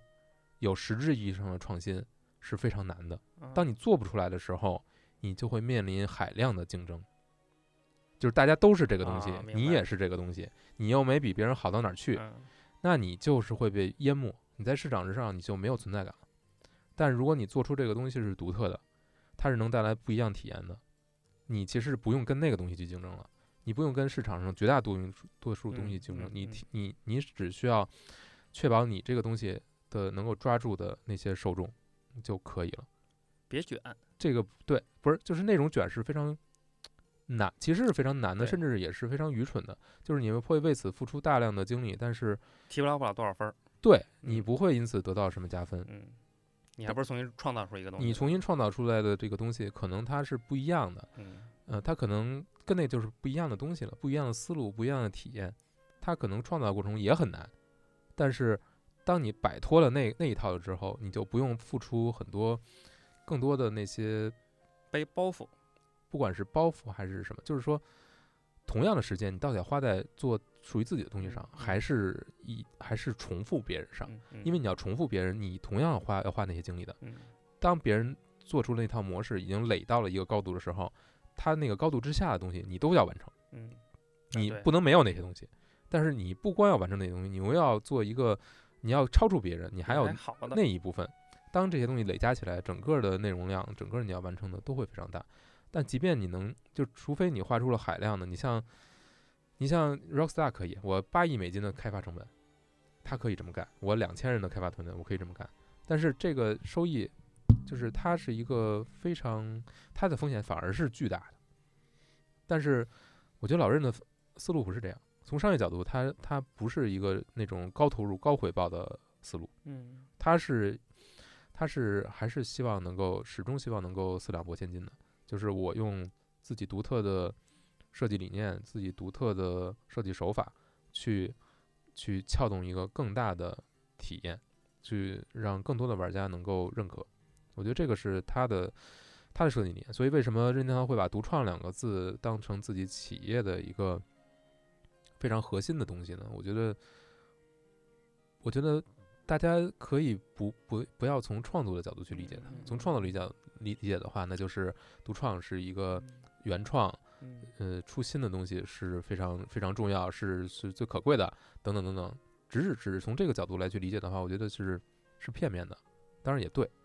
嗯，是是值得尊敬的。但是你要你要真正意识到，就是从商业层面，它才是一个更更我觉得更有更有潜力的，是更划算的一个东西。只不过你要面临的挑战是，呃，是不一样的。嗯你不是你，你可能更多的挑战不是在你的人力，不是你的资源管理，不是在你的你你的怎么去迎合市场，而在于你怎么去给市场一些不一样的东西、新的东西，呃，这这样，嗯投入产出比最高的。它是投入产出比反而是最高。当然，在这个过程中你，你就要很宽容，你对你的开发团队就要很宽容，因为他们在做不一样的东西，他们不是在 照方抓药，嗯所以就一定会有失败的时候。老任的这么多年的失败，我们也都是有目共睹的。嗯，但是他一旦能够做出一个成功，他的团队到达了某个临界点，他突破了，嗯最后获得的成功就是就是会比就是嗯会远远能抵消他之前那些失败的部分。原来如此。因为他的团队在，他团队在保留着，他在成长。我看那个访谈里里面就是老呃毛叔说的最让我我觉得最可贵的一句话就是，他说我的同事里面很少有离职的，嗯，很多人都是合作了十几年、二十几年，他们一起在做事。只有这样的团队才可能去再有更深度的合作，才可能去产出更多的东西，更更好的东西。对，如果你没有这个这种积累，没有人的积累，嗯，我觉得是不可能的。对对，我们现在的这这些国内的公司，大部分就是为了说白了，大家合作不了，大家一说合作，还不是自己干的。对我们我们既然说到合作哈，我们看这个青沼现青沼是猫叔也算是在这个塞尔达领域指定的一个接班人吧，嗯算是吧，对嗯吧？呃，那就是如果说如果说啊，就全，比如说，呃，我我到了一个公司，我发现，在我之前这个人他是个神，他是个就是非常厉害的这么一个人，那我该怎么自处呢？那如如果说我们来考虑一下青沼的这个自己的这个心境，他需要做什么呢？就是。但但或者说从我们从他之后做的事儿看出来他他做了些什么，来发挥自己的这些实力。我觉得他其实对这个系列的影响还是非常大的。就是你你要说现在的塞尔达成功，很大程度上是依赖于他。嗯，我觉得嗯，猫叔在里面当然会仍然会起到一定的作用，但是这个系列的很多变革其实是他带来的。我能举一些例子，比如说他对于市场的反馈，后来嗯，我觉得是后来是非常重视的。呃，比如说呃，黄昏公主其实就直接跳回了写实，而且是更写实的那个方向。而且那也是他，但是他监呃，监他。他作为制作人，哦哦，他已经变成制作人他不这时候他已经不做监督了，哦，但是他作为了成为了系列的一直以来的制作人。哦那《黄昏公主》获得了非常巨大的成功，呃，应该是销售了八百万份以上，啊，就是一下把这个《风之杖》《风之律动》的这个这个失败算是算是扳回来了，而且让这个系列在西方又重新获得了非常多的受众。哦，这一点，嗯，我觉得也是他，也是他等于把自己之前的一些，嗯，没有顾虑到的东西，可能猫叔能看到的，但是他没有看到的，他这次能够去搬回来了。然后，嗯，像 NDS 上的呃两部作品，嗯，幻影，呃，梦幻沙漏和呃大地的汽笛，嗯其实是又拓展出来了，呃，新的战线吧，也不是说新的战线，就是因为 NDS 是一个以它主打的就是触控嘛，touch 就掌机是吧？翻盖掌机。对对，但是它主打是触控操作，所以上面的两部，而且上部上面的两部塞尔达传说作品都是只有触触控操作的，就是你基本你不用按键的，你就一根触控笔打天下，对，它是不用按键的。哇，所以这个其实是一个很大的挑战，嗯嗯，从设计方面等等。但是这个呃这两部作品其实也是在日本本土的销量也是非常高的，这个都算是他给这个系列带来的很多东西吧。呃，哦就是既是对过去的一种延续，同时也持续的在做各种各样的创新。嗯就是他做了黄昏公主之后，就是他先做了风之杖，然后再嗯做了黄昏公主，嗯，然后又监督了大地的汽笛这一系列呃没有没有，这时候他就只是做制作人了，制作人的大大汽笛不是别的公司做的吗？不是哦，大汽笛也是任天堂自己对来做的。对啊，那他等于还是一个从一个卡通到写实又回到卡通这么一个风格嗯，其实后面的从呃《风之律动》开始，这个系列的风格就每一座基本都在变，哦，就是它不像之前那么有延续性了。它会在比如说主人公可能就有写实版的，还有猫眼林克版的，对，然后也在掌机和主机版中间不断的变化。然后你像卡通渲染，后来在《御天之剑》里面又回归了。但是这又不是风之律动的那种卡通渲染，它又加了，因为是为了适应机能吧，嗯它可能又又加了一些写，就是抽象派的那些那那种那种感觉，因为整个是水彩风格嘛，嗯、所以就是这个系列的美术风格一直在变，就它没有在停在一个上面，而是说不同的在探不停的探索，希望每次都能带出带给玩家一些新的体验，嗯、不管是玩法还是画面都要有变化，这个就所以为什么说这个系列在革自己的命呢？它有很多延续的、不断迭代的东西有，但是它也每次都要变。呃，我觉得能能能做出这种判断，或者说有这种理念的，其实不是很多。挺厉害的。嗯，你说青沼对这个系列的贡献，其实到现在他也是，嗯，也是制作人嘛，而且算是比较，呃，深度参与制作的，呃，这种制作人，呃，不仅仅是一个监督项目项目进度和资金分配的这么一个人，嗯，而且确实他基本上把这一辈子都放在了这个系列上面，然后后面就没有再做别的作品了，呃就，一直在做塞尔达了。对，基本基本上就是铺在这上面了哇。当然现在也算是进入了进入了管理层吧，也也担任一些这方面的的职责。但是你要，但人可能就是这样，就是我还是我还是挺佩服宫本茂的，就是他对青招的信任，对一步一步的，就算你做的你怎么说的，你自己自己开发，你给了我一个不可以修改的一个答卷，对吧？我然后成果不好，但是你下一座还是可以做，这个我觉得还是作为一个公司来讲，我觉得还是挺厉害的。你总要给人试错的空间嘛，因为嗯没有人能保证自己一一直会成功。对，而且我刚才你听你聊的话，我还在想，我说可能创作类型的这种工作，创就创作类型工作就是要挑战，就是要挑战，不能听上级的，甚至来说，你可以你可以参考上级，但是你不能完全依附于他，依附于他你就前提也是你的上级要给你充分的信任，嗯嗯，而就是允许你去做自己的事情。嗯只有这样，你才可能，你只有犯错了，你才能成长。嗯如果你不嗯犯错的话，谁不犯错呢？嗯，没有人不犯错。都会在一个小框框里干活，对，如果你只是说在上，嗯，你的领导给你框定的范围之内去做事的话，嗯你你不会成长的，你就你就停在这儿了，你就在一个一个，你你你就等于把自己作为一个人所有的这些东西你都放弃了，嗯那我觉得是非常可悲的。嗯嗯，幸好嗯幸好起码对于老任来说，他不是这样一个公司，他会给底下的人充分的信任吧。而且你看，在这个呃这个系列，他很多作品都是各种各样的人去做监督，并不是说就只有呃宫本茂或者青沼，并不是这样，就是可能很多人都会有机会去做去指导一两部《塞尔达传说哦。嗯。是这样。所以他一直干到了现在。呃不不不，我说他是一直当制作人，一直做到了《天空之剑》他一御天之剑一直做到现在，啊，他现在《御天之剑》也是制作人，然后《旷野之息》他也是制《作人，荒野人》也是制作对，人，《王国之泪》他也是制作人。哦，嗯但就是但是猫叔也是制作人，嗯但是他嗯们的分工肯定是不太一样的，嗯。嗯，但是猫叔就是所谓的 general 嗯 producer 吧，嗯嗯对嗯，层级不太一样了，嗯嗯，就是上手程度可能会不太一样，对，就这种大的领导、大小领导的这种之间的关系，我觉得也挺有意思的。嗯，也算是一个代际传承吧，嗯。嗯嗯。他我看是六三年的，嗯然后到到现在也六十了，嗯对。那那他现在在这个，其其实在这个，比如说我们刚才划分阶段吧，啊，从这个第一阶段猫鼠时期到第二阶段可能野炊之前，那现在在这个第三阶段，刚才也说，呃，现在还还是在做一些这个这个叫什么制作制作制作人的制作人的工作，对。然后那那现在具体的这种咱们野炊之后，就这个这个不是塞尔达野炊之后，呃，现在这些呃，现在这些制作，呃，是一个怎样的流程？开始在之做之后的这么为数不多的这么几座呢？你说的是嗯野炊之前吧？御天之后吧？就是在现在这个阶段，现在这阶段啊啊，现在这个阶段，呃，现在这个阶段其实更重要的一个角色是藤林，藤林秀抹吧，他那个名字也很难念，抹，他作为日语的人名儿的时候是。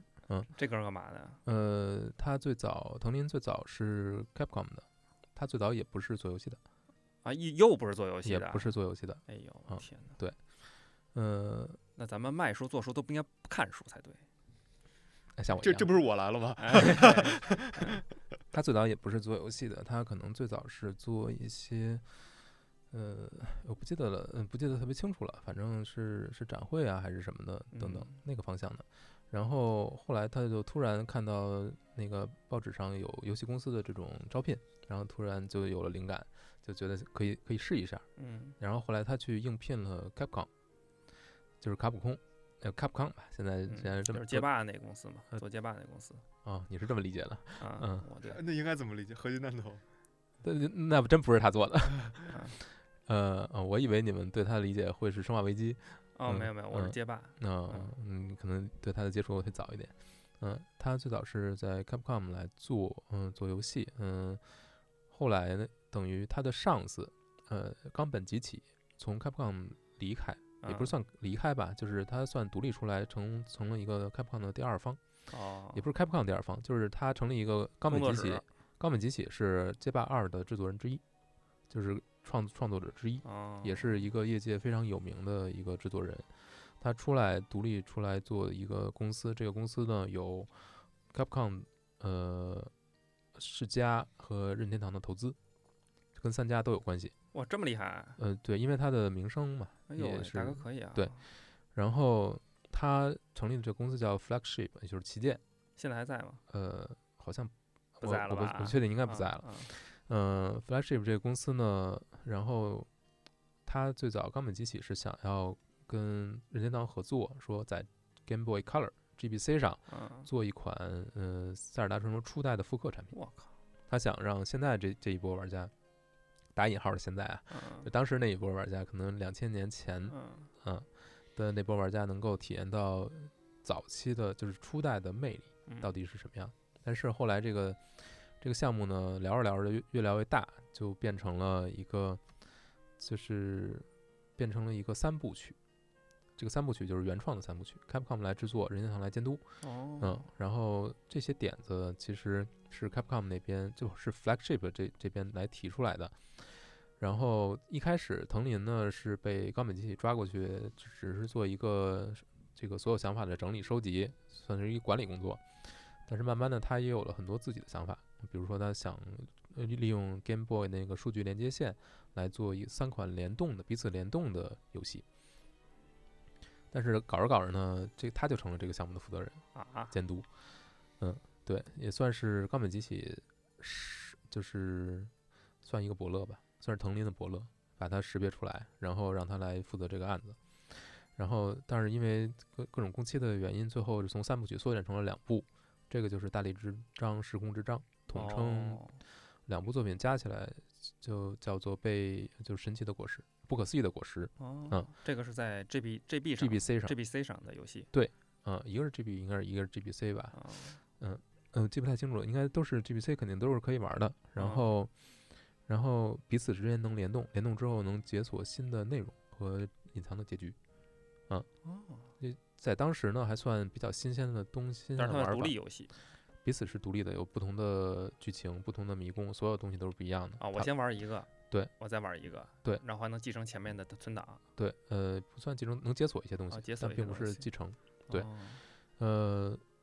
所以呢，这两部作品算是比较成功。然后后面 Capcom 等于又跟通过 Flagship 是跟任天堂又合作了好几部作品，比如说把众神的三角神力复刻到了 GBA 上，然后还加入了一个里面加入一个附属的模式，就是多人游戏叫四支箭。啊，这是四支箭是 Capcom 做的，呃是 Capcom 做的，嗯嗯，就是 Capcom 和任天堂联合做的，但主要的开哦发是 Capcom 完成的。哦，然后后面呃不可思议的帽子，GBA 上很多玩家入坑做，入呃接触这个系列。缩小帽，，缩小帽，嗯，也是他们做的，嗯呃后面哦好像还有一部作品，我也记不太清楚了，四支箭是什么？反正就是双方的合作其实是持续了应该是四年的时间，就出了这么几部作品。那产出还挺高的，对，然后藤林在里面是一个非常重要的一个位置的，包括他是缩小帽的监督，很多想法，包括就是很多很多创意也都来自于他吧。哦当然，那个缩小的这个点子最早应该还是猫叔的，哦，嗯，猫叔就想到让林克变小之后钻进宝箱里面大闹一通，哦 等等等等这些吧。然后在缩小帽之后，做完这个作品，藤林就离开 Capcom 来到了任天堂。被挖走了，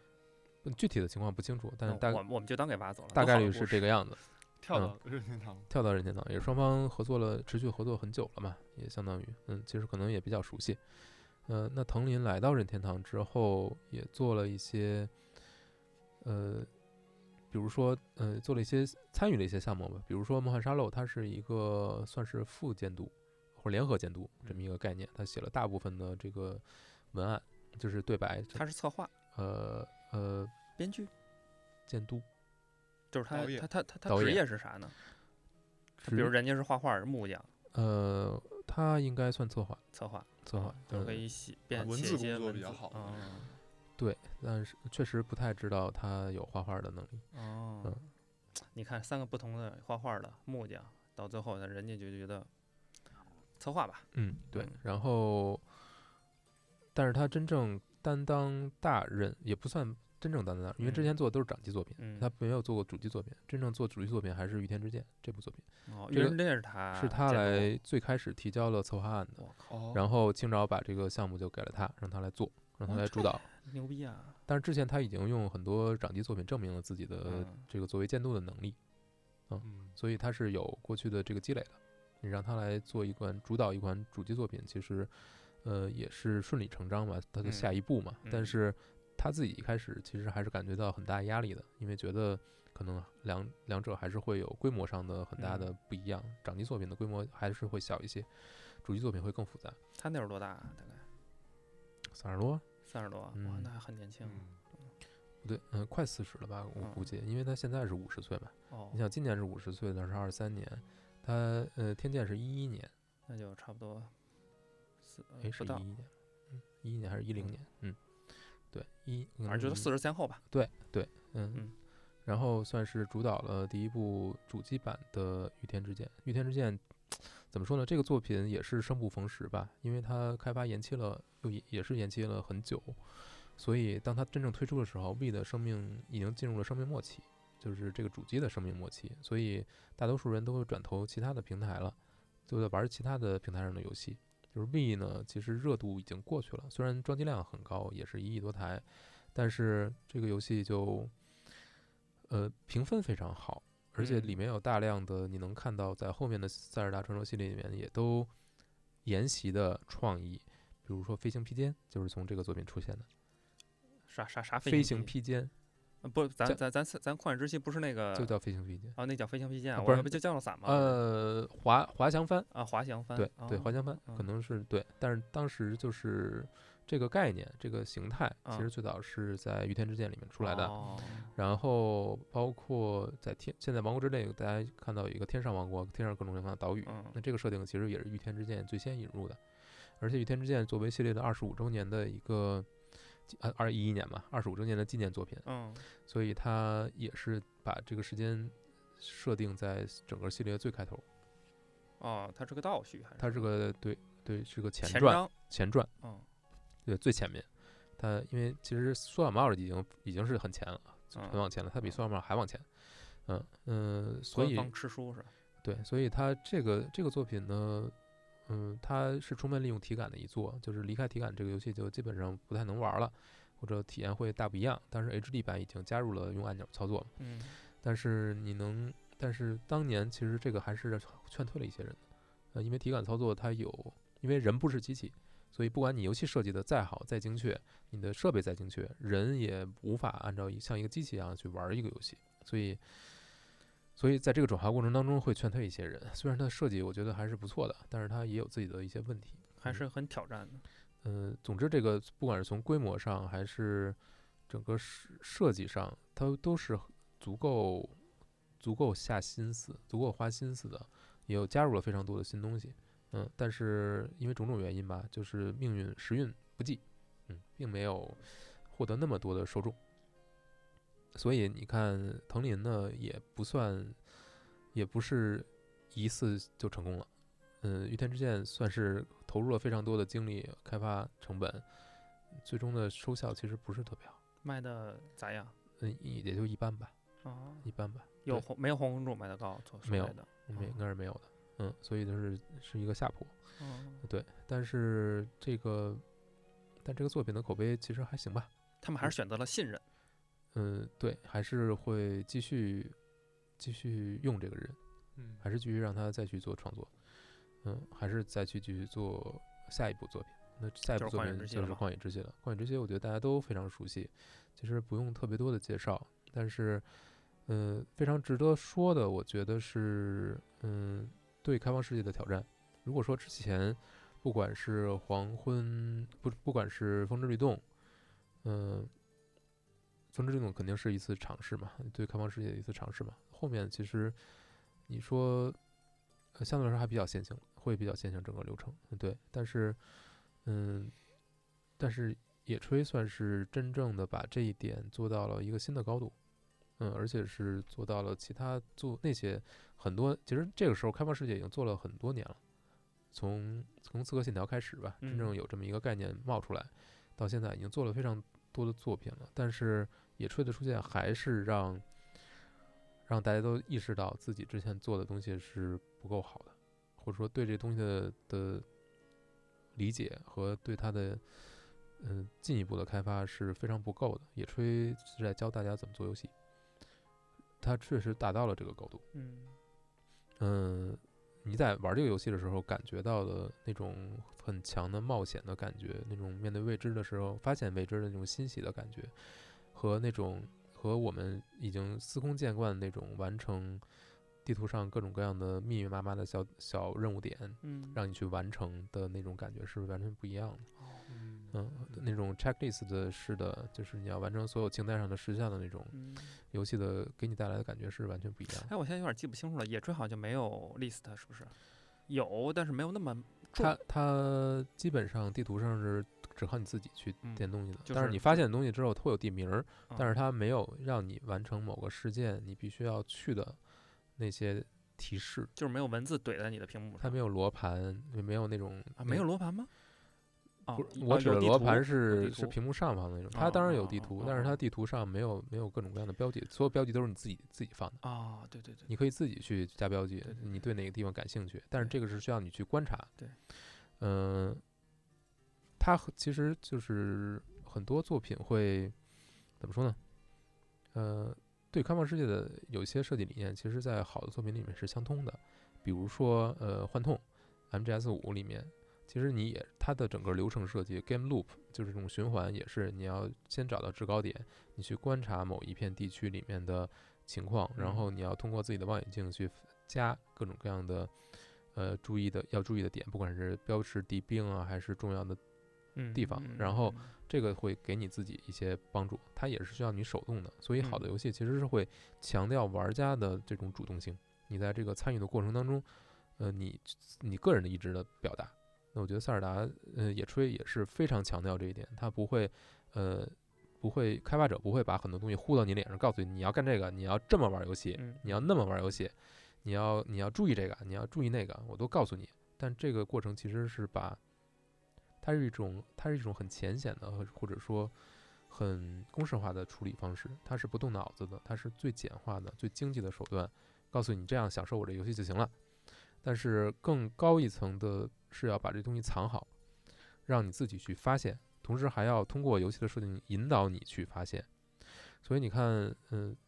它是有一些限制的，它不是完全的那种你哪儿都可以去。在最开始，当你的耐力、当你的体力不够的时候，当你没有很多工具的时候，你很多地方是因为地形的限制你是过过不去的。所以它会通过这种限制引导你去走一去抵达一些嗯嗯嗯一些关键的位置去嗯推进这个故事。嗯、但是呢，你总有办法可以绕过，你总有可以去另外的地方，呃，但只是说你用哪种方式能够到达，是玩家自己的选择嘛。你自己去选择。但是我会给你提供好出路，你只要能够发现就可以，但是要靠你自己去发现哦。嗯这个是系列一直以来它跟其他系列最不一样的地方，就是它鼓励你自己去解决问题，嗯你，自己去就在这个过程当中让你成长嘛。我们之前其实说的很多了。所以藤林在里面做的主要的事情就是，我觉得是整个游戏逻辑的设计吧，因为野炊也是也是革自己的命的一个作品，他把很多系列的传统都推翻了，包括这种获得在游戏过程当中去获得新道具来解决这个迷宫的问题。嗯，老玩家可能会不太习惯，因为野炊是在新手村就把所有东西都给你了，嗯。后面再给你的东西更多的是数值啊什么等等强化了，但是基本的你通关的东西，你可以用来通关的东西，早一早就给你了，只是说如何运用这些东西去解开各种各样的谜题，如何运用这种东西去就各种能力之间彼此的组合，去产生一些新的可能性，尤其是和这个世界里面的各种各样的物件、各种各样的环境去互动。这个我觉得是他真正做出新意的部分，这也是他跟大多数游戏不太一样的地方，就是因为很多游戏它会强调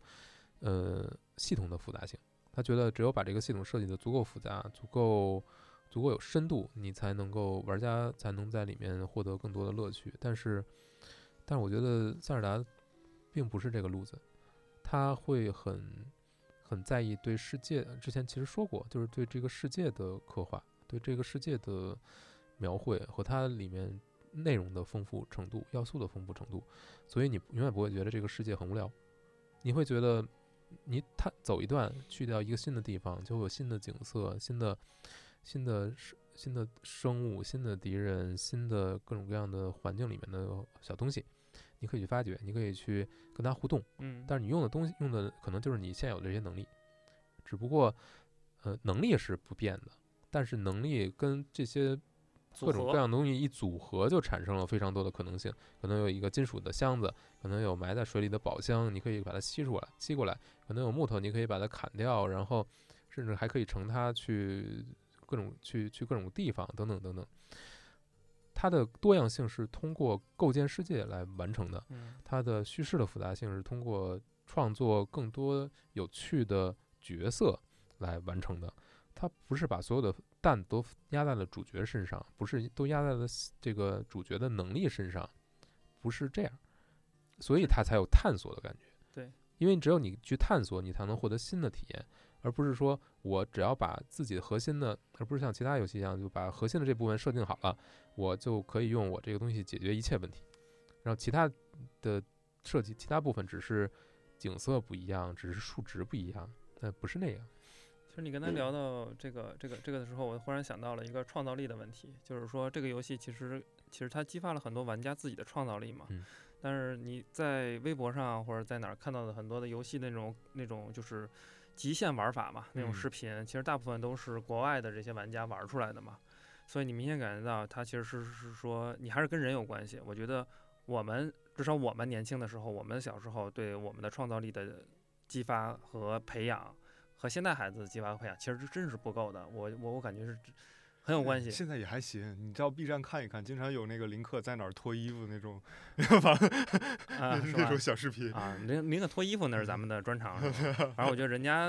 就基本上我看的还都是一般人转的一些推特上的一些很好、很很很很厉害的玩家他们的游戏视频。我觉得这个可能在王国之泪会更上一层了吧。你刚才想的那个讲的那个，我觉得让我想到了非法，像我们我们俩的非法，你看我们的非法对吧？就一球场，对吧？一代一代就是一球场。他他，但是他的组合呢，就是上来人家也可以把所有的这个技能都给你，对吧？传球、射门什么东西都都给你。但是踢的好不好，踢的有那个精彩不精彩，完全是靠玩家自己。你就练就完了，练就完了，你知道吗？对。可可能老人也吸收了我们 E A 的，那就我这，哎，这个 该学他们也得学。哦，OK，那我们我们说这个，我们说呃，在接下来这个游戏开发过程当中，你你觉得藤林会是一个像青沼一样对这个游戏有之后也会有长期持续的影响的这么一个任务吗？我觉得大概率是，基本上他跟这系列是绑上了，尤其是在雨水获得如此的成功之后，他们应该是属于一个。拥有无尽预算的一个团队，十年一代，你想七十六十五十，嗯，成林现在五十，嗯，对吧？青沼六十，对，嗯，那个那个猫叔七十，嗯，十年一代，对，它有一个延续性吧？我觉得这个很看，当然很看运气啊，并不是说你现在看他觉得好像这一代一代的人延续的还挺还挺默契的，但是，嗯，也是。也是命运使然吧，谁都无法无法确定，就是嗯，野炊能够获得这么大的成功，嗯。嗯，没有人能知道，因为在此之前，嗯，塞尔达不是一个千万级销量的游戏，是它只是一个百万级的，对，虽然它的口碑非常好，但是它真的是一个很难的系列，嗯，就是门槛挺高的，嗯，并不是一个非常像现在野炊有这么多受众，有这么多，尤其是还是很多人是因为他才玩游戏的，是这么这么一个作品。嗯这个我觉得可能在推出之前，老任自己都想不到会，未必能想到会是这种结果。嗯，对，但是它已经变成这样了，这个这个 IP 已经变成了一个一个新的东西了，它已经不是过去的那个模式了。我不知道新作会怎么样，但是我看现在基本上也是一开始把能力都给你了，嗯不一定是一开始，但是可能可能也基本上是这个路子。嗯嗯嗯，说明他还没有回到，他应该是没有回到老塞尔达那个方向，他会沿着新的方向走。会更会让你更自由，让对你更有创造力。对他这个方向，我觉得是对的，嗯而且是非常对玩家非常友好的，嗯同时也是会让这个游戏更有更多可能性嗯，不管是从传播层面还是玩儿的实际玩儿的层面，是你更多的解决方问题的方式，能让你更自由。我觉得这个是我非常喜欢的一个方向。嗯，而而之前我玩的塞尔达游戏的时候，经常会面对就是会被卡住，经常会被卡住，然后卡的非常痛苦。嗯但是你又不愿意看攻略，嗯嗯，所以我我会我个人是比较喜欢这种转变的。我觉得这种转变也是一种既没有减少这个游戏的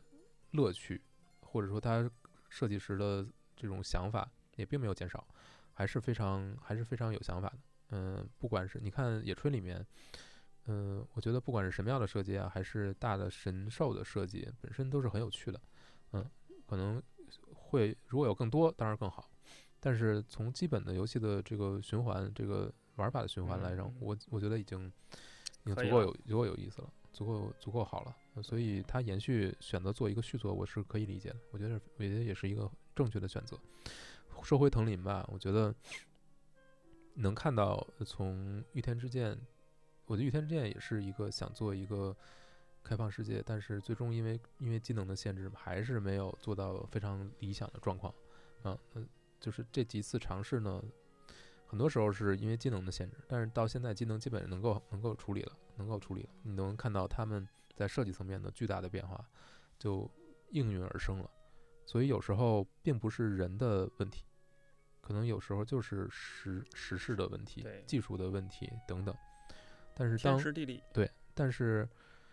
怎么说呢？你回回头看早期的猫叔做的那些作品，你也会觉得，虽然有那么多的限制，但是他们还是在当时的那个时代之下做出了最好的，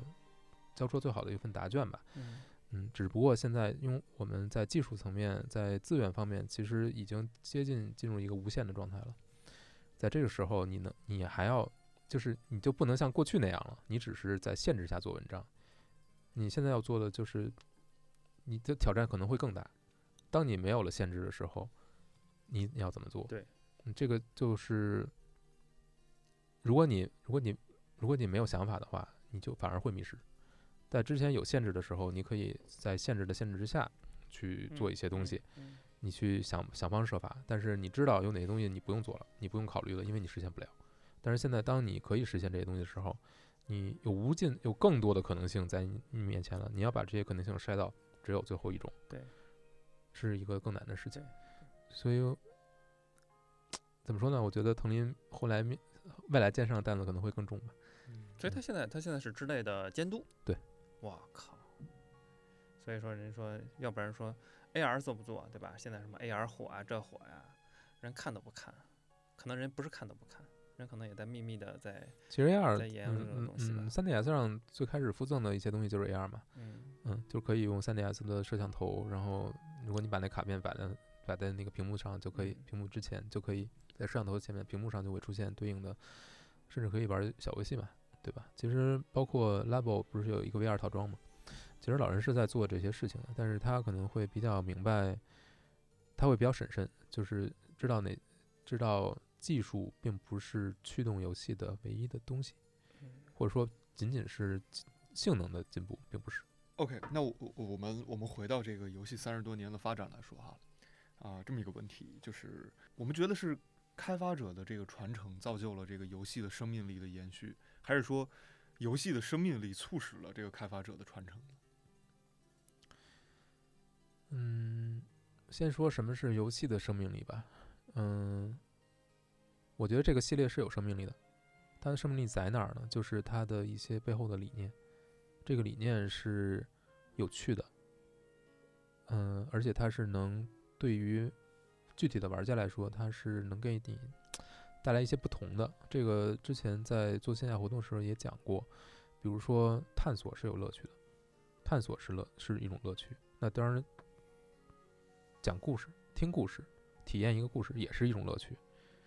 那这都是乐趣。那可能不同的游戏侧重点是不一样的。那对于这个《塞尔达传说》这个系列来说，冒险这种感觉是它一以贯之的，从一开始就找准了这个点是玩家会感兴趣的，玩家愿意体验的，玩家会很享受的这么一个过程。我觉得这一点是延续下来的。那只要他能坚持这一点，那我觉得这个世界依然是这么丰富。角色依然这么有趣的话，我觉得大家还是会对这个系列感兴趣。那这这就是这个生系列的生命力。然后，呃，还有就是成长嘛，就是你在这个解决问题、发现问题、解决问题的这个过程当中，你能够获得很多，不管是这种愉悦感、成就感，还是还是整个解决问题这个过程吧，就是让你自己得到的其实是心智层面得到一些成长。嗯，就是它会卡你，它会难住你，但是它也会在你解决之后给你带来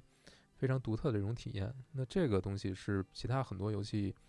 只是以数值驱动的游戏无法给你的。那当它只有只有只有塞尔达传说能给你这些东西，或者说若干种游戏能给你这个的时候，你当然就会它就有生命力了，因为它能给你提供截然不同的体验。这个体验是别的地方没有的，只有这个游戏。只有这个主机能给你，那它这就是它的生命力。那我觉得其他的一代一代的开发者呢，其实是在他们真正要去传承的，可能是这个游戏独最独能带给你最独特的那种体验，这个是要传承下来的。但是如何带给你这些体验，如何利用新的技术、新的硬件、新的设计来带给你这些体验，是他们要解决的问题。他面临的问题就是，我又要给你。相同的体验或者类似的同类型的体验，但是要这个体验又又要是全新的，你没有体验过的，这个就就是他们要解决的问题。所谓的独创就是这样，就是他让让我们掏钱呢。对，但是你你为之买单的其实并不是这个游戏，而是你在游戏能获得的那种体验和和和感受。对，嗯，所以你说到底是？游戏造就了这些人，还是这些人造就了游戏？我觉得，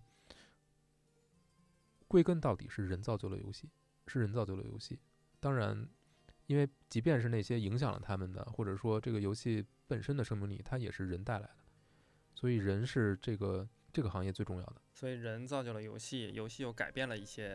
人，就改变了玩家嘛，可能会影响到一些玩家，或者说给他一些不一样的。体验和经历，甚至来说对他们来说是一种鼓励。我觉得这种连接才是可能塞尔达，嗯，至少我觉得这座能火，对吧？这旷野之息这座能火，一个一方面可能是他自己本身游戏也做得好，嗯，对吧？游戏简单，易于上手，难于精通的那么一种一种体验。对，因为你要知道，这个是一是一款单机游戏，嗯，它没有没有人和人之间真正的那种在游戏中的互动，它不像魔兽世界那样。强迫你去，也不是强迫你，就是引导你去跟别人一起玩，但并不是这样。所以有些人会觉得玩野炊的时候是很孤独的。嗯。但是为什么它能够触及这么多的玩家，让他们去享受这个世界，享受这种孤独？我觉得是可以去想一想。我觉得可能也就是因为这种孤独，才会你才会真正跟你面对面，面对这个屏幕，跟你的这个游戏，跟你这游戏里的人物产生一种连接。嗯，你如果人太多了，太烦，太太吵闹了，可能会觉得你没有办法把自己完全的精力啊投入到你这个人物里面去。你还要去跟人家对话，去选什么对话，去跟人家去聊啥东西，对吧？你玩什么游戏？比如说咱玩个非法，你还要还还开个语音，还得聊一聊。我觉得玩那个游戏是不用聊的，就你自己去体验这个世界就好了。我觉得之类的上面肯定也不会有这种像四支箭这样的，就大家去联机的这种这种这这种这种设置了。嗯，呃，那既然这样，就问一下这个在座两位，一位老玩家，一位稍微新一点玩家哈，就是未来希望看到怎样的一个，就是你们你们心目当中啊，他的这个作品变成怎样，你们会更开心呢？我让我想不到的，你让我想到的就没劲了。对嗯，你说《王国之泪》吗？还是什么？呃，后面再往后，再往后啊，我会比较希望他能够，首先不要再做续作了，嗯，有一部续作其实就够了，因为大多数的三部曲第三部都是最烂的，嗯嗯嗯，我觉得他们应该也不会再续作了，嗯，但是我还是挺希望他们能够再做一些小体量的塞尔达传说的作品，嗯，不要再搞五年，嗯，如果是，但是这个也看他们对自己的硬件的规划吧。嗯，但我觉得可以放一放，做一些小小规模的作品，不管就类似于类似于过去的掌机作品，比如说《织梦岛》啊等等这种，就是可能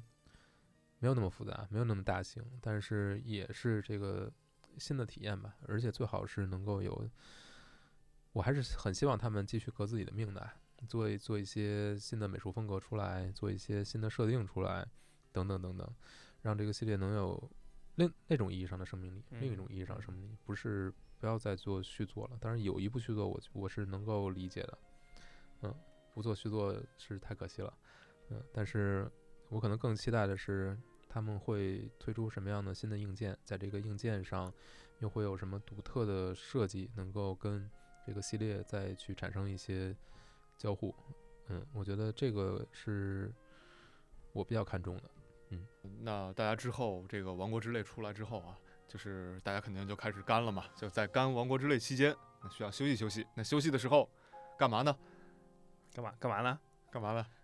嗯，歇着吗？读一读百科全书。哎，是的。好的，那我们今天这个内部讨论，那我们今天手动存档关于开塞尔达开发者的这个内部讨论就到这儿就结束了啊。那就跟大家说声再见。再见。哦，再见。